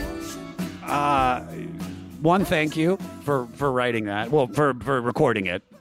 Um, and uh, any thoughts on this? Because I, I've got so much information about it. But well, uh, well, one thing that was interesting is that, first of all, this was a hit at AM radio, not FM radio for Talking Heads, mm, which is, you know, it was right when FM was taking over. When we were out for Talking Heads 77, we would, it was the time in FM radio where every uh, DJ would have wind chimes. And we would get comments like, well, I really hate this punk music, but basically, I think I like you guys the best of all of those awful bands that are coming out of CBGBs. and so this was hit on AM. We released it, Bryan Ferry released it, Foghat released it, and maybe even Levon Helm released it, all within a few a couple of months of each other. So it was a rate. Every a lot of people had recognized that this was a great song and that could be used as a rock song, and or as a different song. Now, Teeny Hodges of the was a co-writer on this song from Memphis. He and the Hodges brothers, uh, the Reverend Charles Leroy and Teeny Hodges, were the high high rhythm section. And I don't know if you've seen the movie that I w- that I am a producer of called "Take Me to the River." Have you it's seen about it? the the Memphis hip hop scene. I haven't seen it, but uh, but Morty was telling me about it. It's a well. I really recommend you and the audience see it. It's about the what happened to Stax Volt and Hi Records, which was uh, uh, Willie Mitchell's studio, and basically in the aftermath of the assa- assassination of Martin Luther King, all of these things splintered and fell apart and kind of wrecked Memphis as a town. Apparently, in the fifties, Memphis was considered one of the nicer places to bring up kids and to live in the country and it went to becoming a very you know there was white flight to the suburbs and even the companies that have come there like fedex they're out at the airport they're not and uh so the, and so the movie introduces r&b singers and old r&b singers to rappers and neither have heard of each other you know it's the continuation of music in memphis but with this disconnect and we became the connection to pull them together and then they would do a performance together. It's a wonderful movie, very uh, uniquely different because it's new performances it does not only rely on like found footage to be really interesting, which almost every other music documentary, you know, a lot of times, if, like if you look at the Funk Brothers, there's some version of the guys getting together and playing again, but it's always nothing compared to how exciting it was when you look at the found footage. Whereas the, whereas Take Me to the River is in the studio with, you know, Frayser Boy with Bobby Rush or Little Peanut with Otis Clay or William Bell and Snoop Dogg or you know it was so it's it's however what I what was interesting is I've gone and there was a touring act and so I got to play Take Me to the River with uh, actually all three of them, Teeny, Charles, and uh, Leroy. Teeny died after the with the show after the uh, sort of premiere of this of the film at South by Southwest. We had a huge outdoor con, and uh, he passed away a couple of months later. But it, the version playing with them it's all on the upbeat. And A, there's some slightly different chords, and the changes are at a different time to how Talking Heads plays it. And I attribute this to David taught me the song, and I never listened to the original. I just I just played it with David and Chris and, and so our song is again it's a slow march and it's on the beat you know right whereas the other one is dun, uh, and it's like this all the time. And it's a, totally different. And the original is brilliant but ours was like it also it really made ours it's like a wasn't copying except for same but it was uniquely ours because, and I think that you know, it's, it's probably the song that my the organ is the loudest that dominates more than any other Talking Head song. You know, it's it's built around the organ part, not around the guitar parts, which most of the other songs are. So, so uh, love the organ. First of all, I love. I can't tell you how much I love this song. Um, and what I read was to achieve the effect of the song getting louder as it progressed.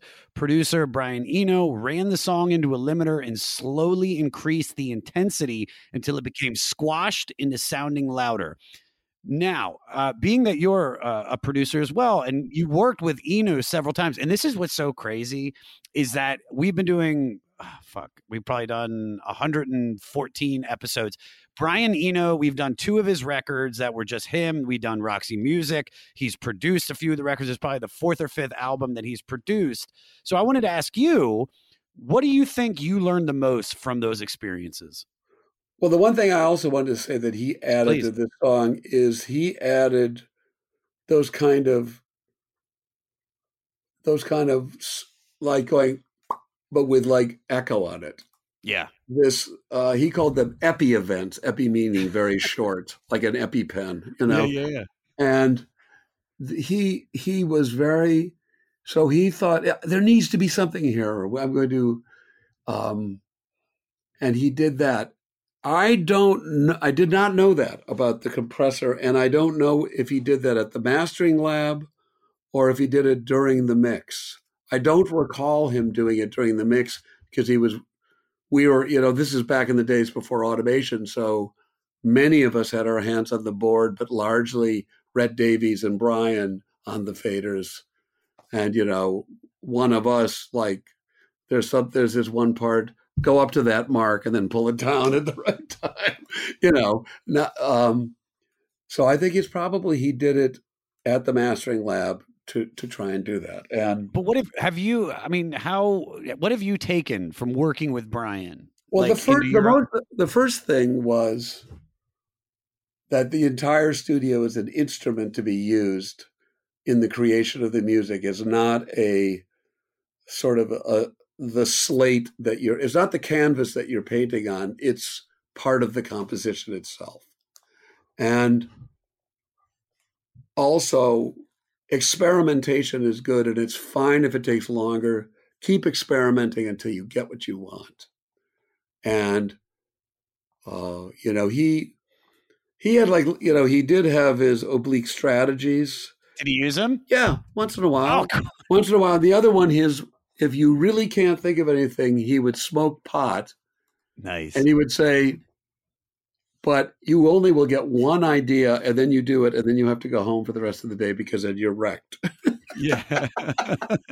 Um, uh, one thing I learned from him that I don't, that I actually would sometimes fought against, like uh, at, at and Dave Jordan and I would then ganged up on him with, on Remain in Light was he's very impatient, and so sometimes you know that you it could be better, and like Dave Jordan would say, Brian would say just put the t- just play the tape. It's just a guide. And Dave would go, Brian, it's never just a guide with you. You finally go. You always go. That's fine. Let's just move on. Yeah. So uh, I quit unless I have enough time that I can get a sound that I am proud of, and that's all there is to it. And then Brian also wanted to roll the tape at 15 minutes, 15 IPS, which is can be good for the low end, but makes less clear high end. And Dave and I said, no, we want to run at 30 IPS. And, and Eno said, like, oh, but it takes so long to rewind. And it's sort of like, well, we want it to sound good. but, you know, he's, he's, uh, yeah, that's what I really took from him. And, uh, you know, I don't know if I'd have ever become a producer had I not spent a, cou- a couple of times being there every day and working with Eno sometimes just watching, sometimes being actively involved, and just you know, it, it's easy to see a job as being something mysterious that is beyond you. I mean, I don't think musicians have this anymore because they all have their own home studios, so they all have know what a compressor is now, and they know what EQ is. Sometimes it's wrecked them because they always have an idea about everything. And you know they don't have the experience that other people do.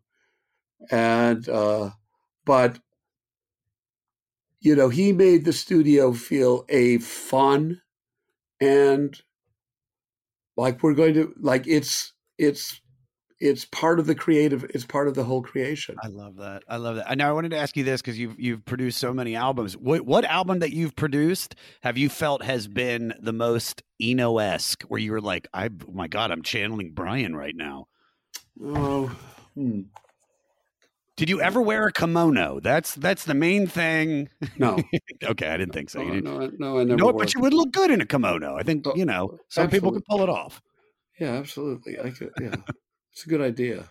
Um, I do know that when I was doing the Vi- Violent Femmes record, that there it was the beginning of when there were digital tools in the studio, and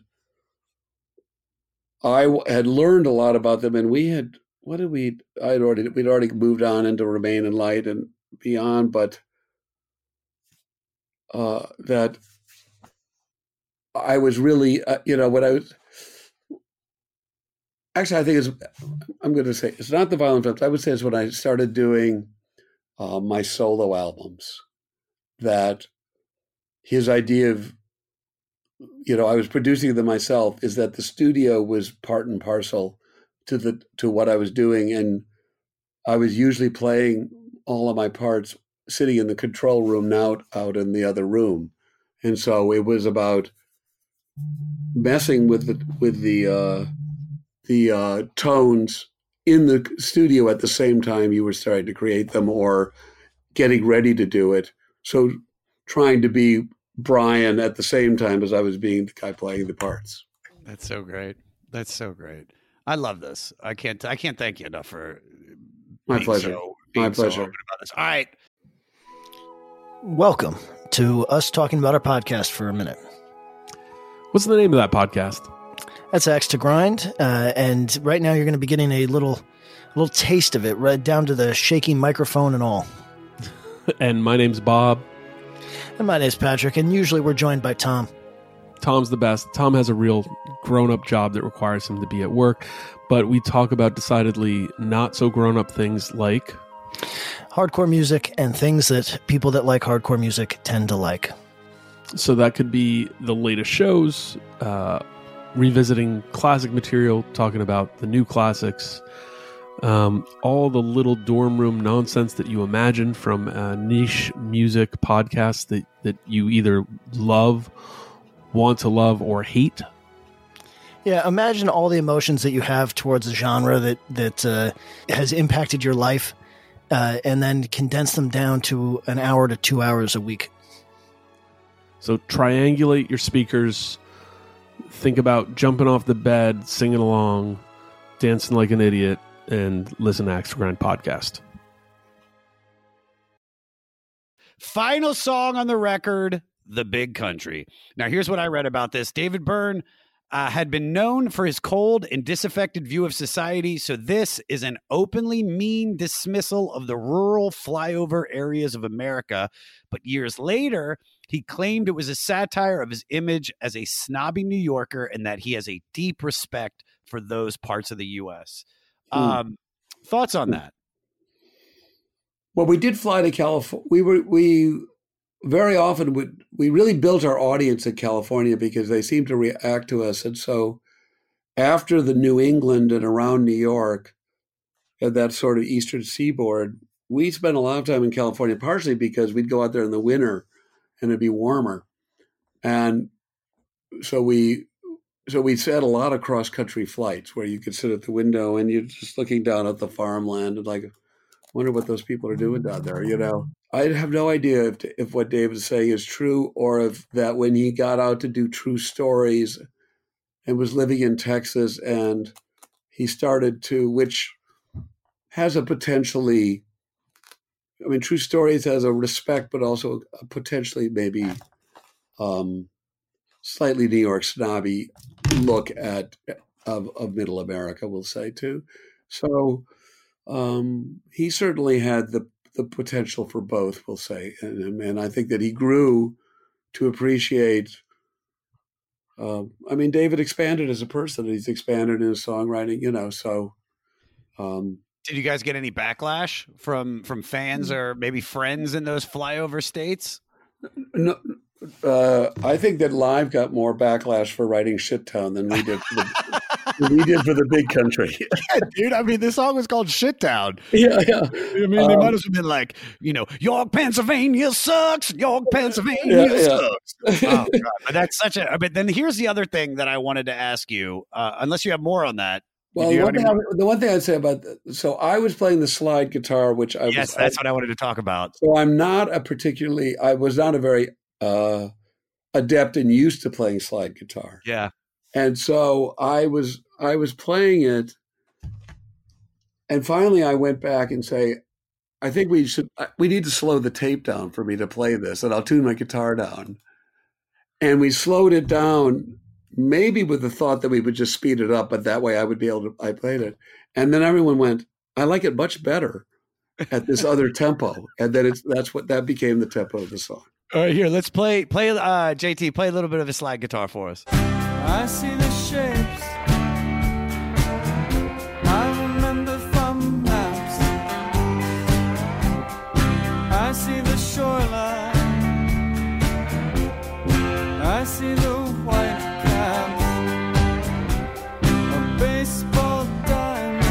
great. You killed it. Dave, killed it, Yeah. dude. All right, that's great. Also, I heard this was inspired musically and lyrically by the Roxy Music song "Prairie Rose." Uh, possibly, I don't know. Possibly, who knows? Eno, Eno does crazy things. All right, you want to do a couple facts and we'll get you out of here. Sure. I mean, you wanted to ask me about live, so like, Oh well, that's that's the la- all right. Well, fuck, now Okay. I'm on the spot about it. yeah.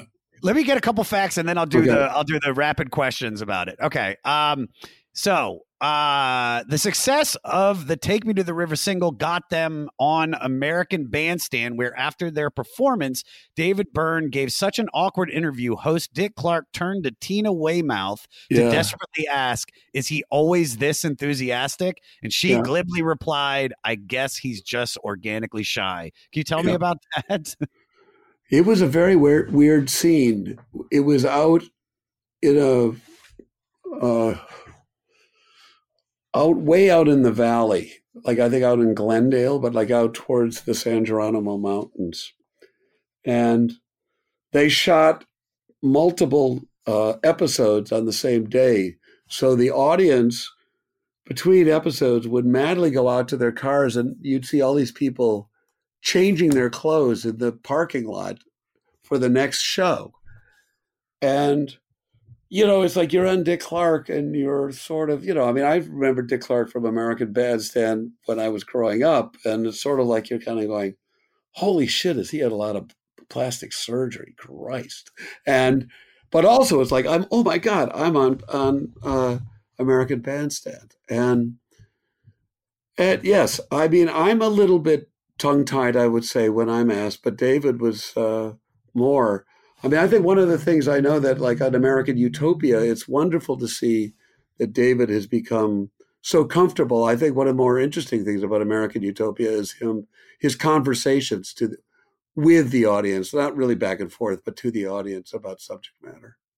Um, which, of course, in Talking Heads, it was he didn't really want to talk to the audience, so we that was our sets were very much like song to song to song to song to song to song to song to song to song. You know, name of the song is song to song song. You know, it was relentlessly. Here's the music in our songs. This is not about being relaxed and let's pull up a stool and you know chat about like anything about. Whereas a lot, you know, a lot of people that's almost their most uh, one of the more endearing things. Uh, I remember I was with Peter Coyote seeing Tom Rush, an old 60s folk singer who was playing at Sweetwater here in Mill Valley. And Tom Rush goes, I just had a kid. You know, most of my friends, they're having grandkids. He goes, I just decided, cut out the middleman. And, you know, it was, you know, the audience, it was uproariously funny to the audience. And so that was as important as the songs to people, is like the, the whole atmosphere. We weren't like yeah. we weren't like that at all. So yeah, Tina was uh, right. Well, speaking of atmosphere, we've kind of brought this one up earlier, uh, but for for the first, you guys were the first artist to record at Island Records founders uh, Chris Blackwell's Compass Point Studios in Nassau, the Bahamas, which we mentioned, which which had reportedly just been christened for good luck in the Jamaican custom by Blackwell, and this is we've been talking about this all show by him spitting out the blood of a freshly slaughtered chicken around it, and that voodoo must work because you guys recorded two more albums there. Is that correct? And why do you guys hate chickens? As far as I know, that is correct. And I know that Lee Scratch Perry wrote a whole thing when he was mad about mad at Chris Blackwell about that. So you could I don't know if you've got that track, but you could learn more about it from that. We will we will find out. We will find out Uh, about you it. know, I do I do think it was a I don't know if it's actually for good luck or to ward off evil spirits. I'm not. I'm not. I, I think it's, I, it's probably ward off evil spirits because it sounds very much like the the putting the lamb's blood on the door for Passover. Yeah, you know I what I think. mean? It, Like- yeah, I think it's more of a sacrifice for the evil spirits rather than a good luck. And and we had a great time there. Like there was uh, there was this other artist named Ijahman that was recording when we did our first record there. When we were doing Remain in Light, uh, ACDC was in the next room doing Back in the Black. Oh my god! And we, what was interesting is first of all, like Chris got some snorkel gear, and Chris and Tina and I were going out snorkeling, and like I had never snorkeled. It's like, oh my god, is this one? I was like in a bad mood, and Chris goes, "You got to come and do this." And it was like, "I'm in a bad mood," I bet. And then I put my face in the water, like, wow, I'm not in a bad mood at all, you know. And no one in ACDC ever went in the water like sharks. Sharks, not going to do that. But we recorded all of the basic tracks to the entire record in three weeks. And as I remember, they did one guitar solo and one vocal in the same period of time. That's hilarious. So it, you know, and it was right when Brian Johnson had joined the band, and he would get these compression headaches. So he'd, you know, it's like he'd go, Ma! and he'd go, oh God, I got it, and you'd see him out going, oh, I gotta get rid of this. So it was such. He goes, I don't have this problem live. I don't understand why I'm having this. but he had some big shoes to fill. I can understand the pressure. Pressure, yeah. And uh, and of course, Mutt Lange is a excellent singer and a and a Incredible producer. We did we did Def Leppard Hysteria. yes. And I, I he also did. I, I don't know one of the Def Leppard albums. He they worked on it for a few years, and they had finished almost finished the record, and he was going. The radio's changed. We have to start over. It's gonna- Hysteria. It's the one Yeah. we did we did this on the podcast. He wanted to make he wanted to make a heavy metal uh, thriller.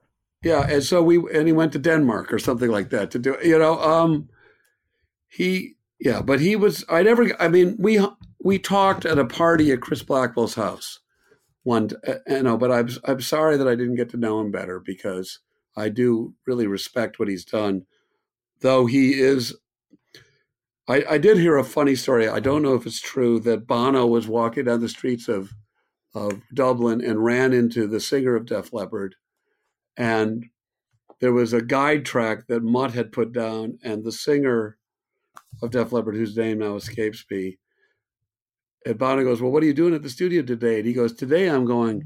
Yeah, no, that's not quite right. Yeah, no, that's it.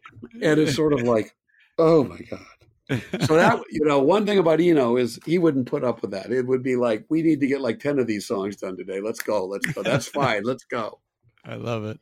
All right, I got some rapid fire questions. Um, and this. All right, so uh, what is what song off this record are you most proud of? Take me to the river. Take me to the river. Um, is there any song on this record that is that you might skip over when listening to it? No. No. Okay, good answer. Um, then these are I pulled these from other ones. Uh, what was your wildest gig, wildest or strangest gig with Talking Heads? playing in Milan, it was a show that was like the tickets were ten dollars. It was outside, but ten thousand people decided they wanted to get in free, and they pushed the fence down, and the police started shooting tear gas at the people who were coming in, and then they started shooting tear gas at us, and at the sound tower, and so And they're, and they're probably shouting stuff in Italian at you. You don't. I mean, yeah, and, so and so and so, I mean, there were a whole number of these ones, and so there's there's this tear gas is wafting up on stage, and everyone's going, "Oh, is that bug repellent?" And Steve Scale, I had been in demonstrations, so I knew what it was. And Steve Scales, you know, who was in Vietnam, goes, "That's fucking tear gas." So that was strange. And then the night before, we played in Bologna, in the middle of a field, and there were 5,000 people backstage and Alex Weir had gotten hit by a someone throwing a beer on stage, got, kind of bruised his head, and we said we got to get out of here. We got on the bus, and our crew came to us and said, "If you want to play tomorrow night and have equipment, get back on stage and do some encores because we are not guarding your equipment. You know, there's twenty thousand people out there and five thousand behind us, so we dutifully went out and like made the, the crowd happy." Oh, God bless you. Um, all right. What was your most magical moment in the entire career of Talking Heads? I think playing Forest Hills Stadium. Uh, and I think it was, I'm not sure if it was Stop Making Sense or the tour before Stop Making Sense, but it was the old Forest Hills Tennis Stadium. Uh, Madonna and Mick Jagger were like right to my right, watching from the side of the stage. Uh, the audience, it's a beautifully designed for a concert because it's so steep that it's as if there's an entire, like, 20,000 people, like, but you know, five stories, like right in front of, you know, not like out, but in front of you. And they were so into it and so close feeling, but still a really big audience. And the band was like at its like, you know, really great. And, you know, we had a great show. It was home. New York was home. And that was a certain, there's many peak moments, but that one really stands out. I love it. I love it. And then after the show, you drank way too much too quickly and had to go to the hotel. um, all right. And then I would, this is about production. What record have you produced that you are most proud of? Oh, that's that's almost impossible to uh, to, to to answer. I mean, you know, throwing copper definitely sticks out. It's it certainly sold the most. and it sort of defined uh you know people a lot of other producers have come up to me and people have said that that record really influenced the sound of records going forward and that was uh we recorded up at pachyderm up in uh Minnesota? uh, in minnesota where uh um nirvana nirvana had just been in, made in utero there Mhm. and we were looking at studios, and I basically said to the guys at Live, "We're only going to work at a studio that everybody can drive to, because I don't want some motherfucker going off and and there's only and someone took the car and they're miserable. If they want to get in their car and go take a break, they got to be able to have their own car if they want it there. So we did the rehearsals in Milwaukee, and then we went up to Minnesota, and then when you know, Tom Lord Alge, I brought him to mix that. And you know, it's a funny thing because you when when you're working on records, you a lot of them you think you fall in love with every one of them, and you think they have the potential to be really great, or like or an awful lot of them, not every single one, but that one over time you just go, boy, there is not a bad song on this record. No. In fact, we in fact we did not like a song called "Turn My Head" and another couple of other songs that were hit songs that could have been on that record. That that record really has stood the test of time and is it, it just is is is just great. And I loved working with and you know, I did um I've done you know, I did a bunch of records with them. They were wonderful guys. Did you argue with Ed over including the word placenta on that record? That's the only hit song where the word Yeah. placenta. Yeah. I sing that song. I do a show called The Yeah. Goddamn Comedy Jam where comedians, and I'm talking like Bill Burr and Mhm. Chappelle's done it, everybody's done it, where they do stand up. Then they tell a story about why they chose the song they're going to sing, and then they sing the cover song with my band. And it's, Yeah. we do it at festivals. We've done it at like Bonnaroo, but we do all these comedy festivals. And the best reaction is me opening the show. Like I build it up like I'm about to. Are you guys ready to rock? All right, here we go. Two, three, four. Yeah. And, and everybody knows every word. And then I riff in the middle of the song on the placenta line. I thought I thought that it was a little risky, but I was fine with it, and I didn't argue with it. Um, I had, you know, on the distance to here, I think that I, uh, I think it's called what is it called, the children's song or something. Um, that song didn't have lyrics, and I got Ed to write lyrics, and I was, and he wanted it to be the pilgrim, the pilgrim song, and I said no, sounds like children. Don't say you could use pilgrim song once but i was uh fighting him a little bit on overly religious imagery. I felt that it was just a little uh i don't know presumptuous or pushing it down the throats of his uh you know i liked it when there was some ambiguity was it your girl was it you know was it about some devotion to a religion that you felt, or was it about a girl? I thought was better. Yeah. All right. Final. Qu- I could talk about that record. I gotta, we're, you know what? I'm going to bring you back. We're going to do a whole episode on Yeah. that record. Um, and then I asked this to every guest, but and it's weird having somebody that worked on the record on this. But does this record deserve to be on the 500 greatest albums list? And you have three more albums. Well, actually, you have four. Um, probably more than that if I really research it. But three more Talking Heads records are all coming up on this list. I, I think so. You know, I you know, I had one time. There was a time. I, Chris and Tina and I were playing a show that was other artists doing Roy Orbison songs that his wife had organized as a benefit. So it was like k.d. lang doing uh, "Crying," which was extraordinary. And we were out in L.A. and my and my wife and I we pulled up to the where we were staying, and the first, you know, I think Thank You for Sending an Angel, Angel came on, and they played the entire record. And we just sat in the car and listened to the entire record. And I hadn't listened to the whole record in a really long time by at this point. But you know, this is basically the band had already disbanded, really. So you know, this is possibly ten years later. You know, and it was like wow, is this song great? And this, you know, and it just the way it moves from song to song. So, yeah, I think it deserves to be up there. I mean, when Rolling Stone did the first hundred best albums, Yeah. It's a chart that's very hard to find. I had four records in the top 100. I had the Modern Lovers and three Talking Heads albums. And the Modern Lovers was above all of the Talking Heads records. I, it's crazy because I had no idea how important that record is, but people are saying that originated punk.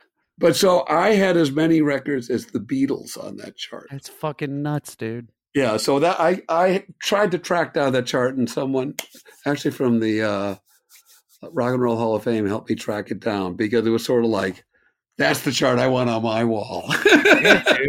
you know what they do in studios where they highlight with yellow? Oh yeah, the ones. Yeah, you know. So I, I love that, and what a perfect way to end the episode because um it's such a I've you know I'm not gonna lie to you I was extremely nervous about making sure I didn't fuck this up. Uh, we've only had a couple of like the people that worked on the album uh, on the podcast. I, we had Billy Gibbons for ZZ Top, we had uh, James the accordion player from the Pogues but you know i had so much more time with those records and i and i really uh, we did the last record and then we did this one so back to back I, I didn't have the full amount of time to absorb it but but i'm telling you i had so much fun talking to you you have this record and speaking with you has made me a oh i got one more question have you been to talking heads the club in baltimore because i used to No. party there so much I didn't even know it existed. So it's a shithole okay. it's a shithole in and but it used to have the best party called Taxlow, which was like all the hipsters and the dumpster divers would dance to like at the time it was like Franz Ferdinand and Joy Division and it was you know like a like a like a pre-punk kind of like post-punk dance party and Right. um damn well be, glad you didn't go. But if you ever want to go when this is all done, okay. please be my guest. Uh, I can't thank you enough, buddy. Do you have anything you want to promote? Well, first of all, are you aware of the one of the last records I made was the Butcherettes, Les Yeah, I- I saw And them live opening for uh for uh at the drive-in. the audience that maybe is would let's tune in for Talking Heads.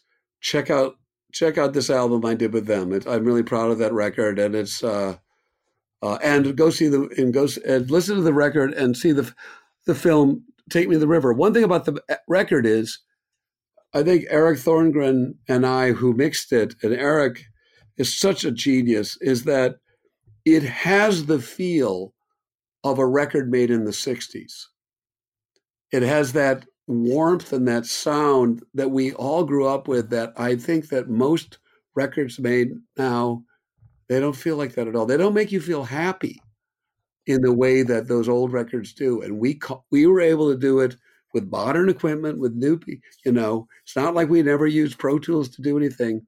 We did it all, but we but we just have enough experience to be judicious enough to not ruin the spirit of the of the flaws and the spontaneity and stuff like that. So really check out the movie Take Me to the River and and actually just listen to the record. The record. I will. The C- CD is unbelievable. I went to go, like I said, I went to go see at the drive-in when they did the reunion tour a few Yeah. years ago, and uh, they opened for because I think she was Yeah. dating Omar, yeah, right? she- she's married to Omar. Yeah. She's married to Omar, and I mean, just and by the way, I was with my friend. You probably know him, Dean Delray. Do you know Dean Delray? He's a he's a comic now, but he was a musician. He knows everybody.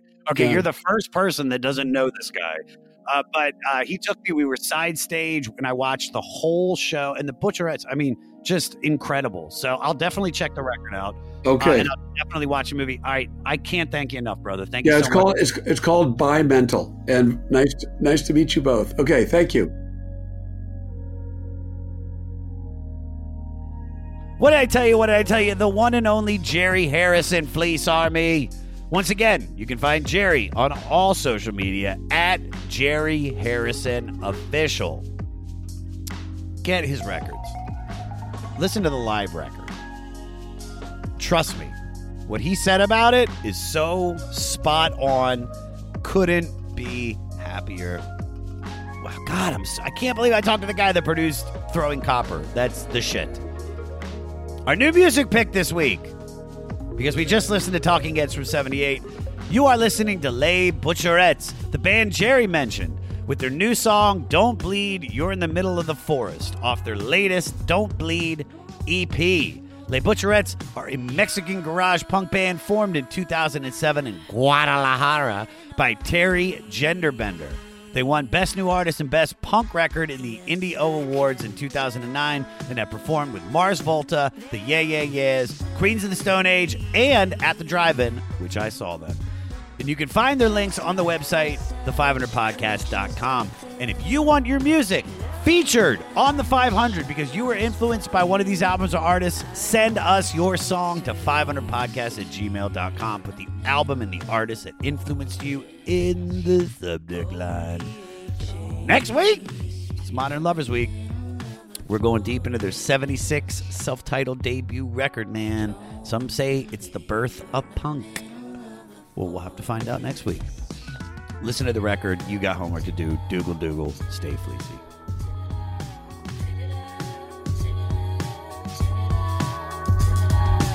Your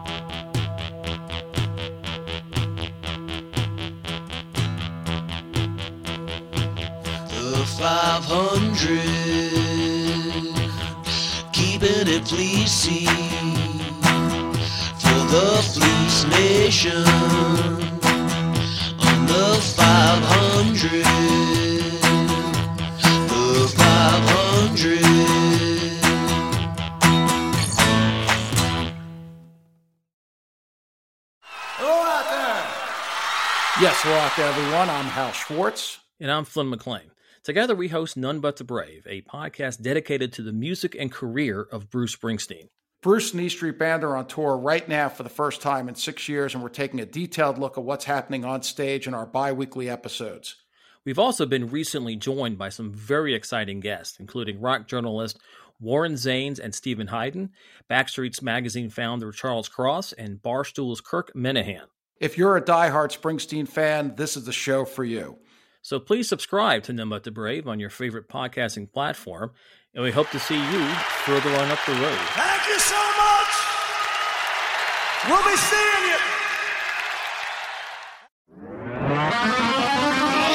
Hi, this is Paul Phelps. And this is Monica Strutt. And we're from the Daily Music Business Podcast. We're joined by a number of other really great hosts in creating daily content with great advice for independent musicians just like you. That's right. We put out episodes daily on all topics from music marketing to branding, advice on signing with a manager and label, and anything else you need to uplevel the business side of your music career. We've got it covered. Subscribe to the Daily Music Business Podcast today on your favorite podcast catcher.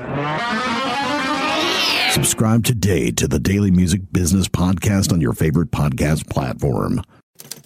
Next Chapter Podcasts.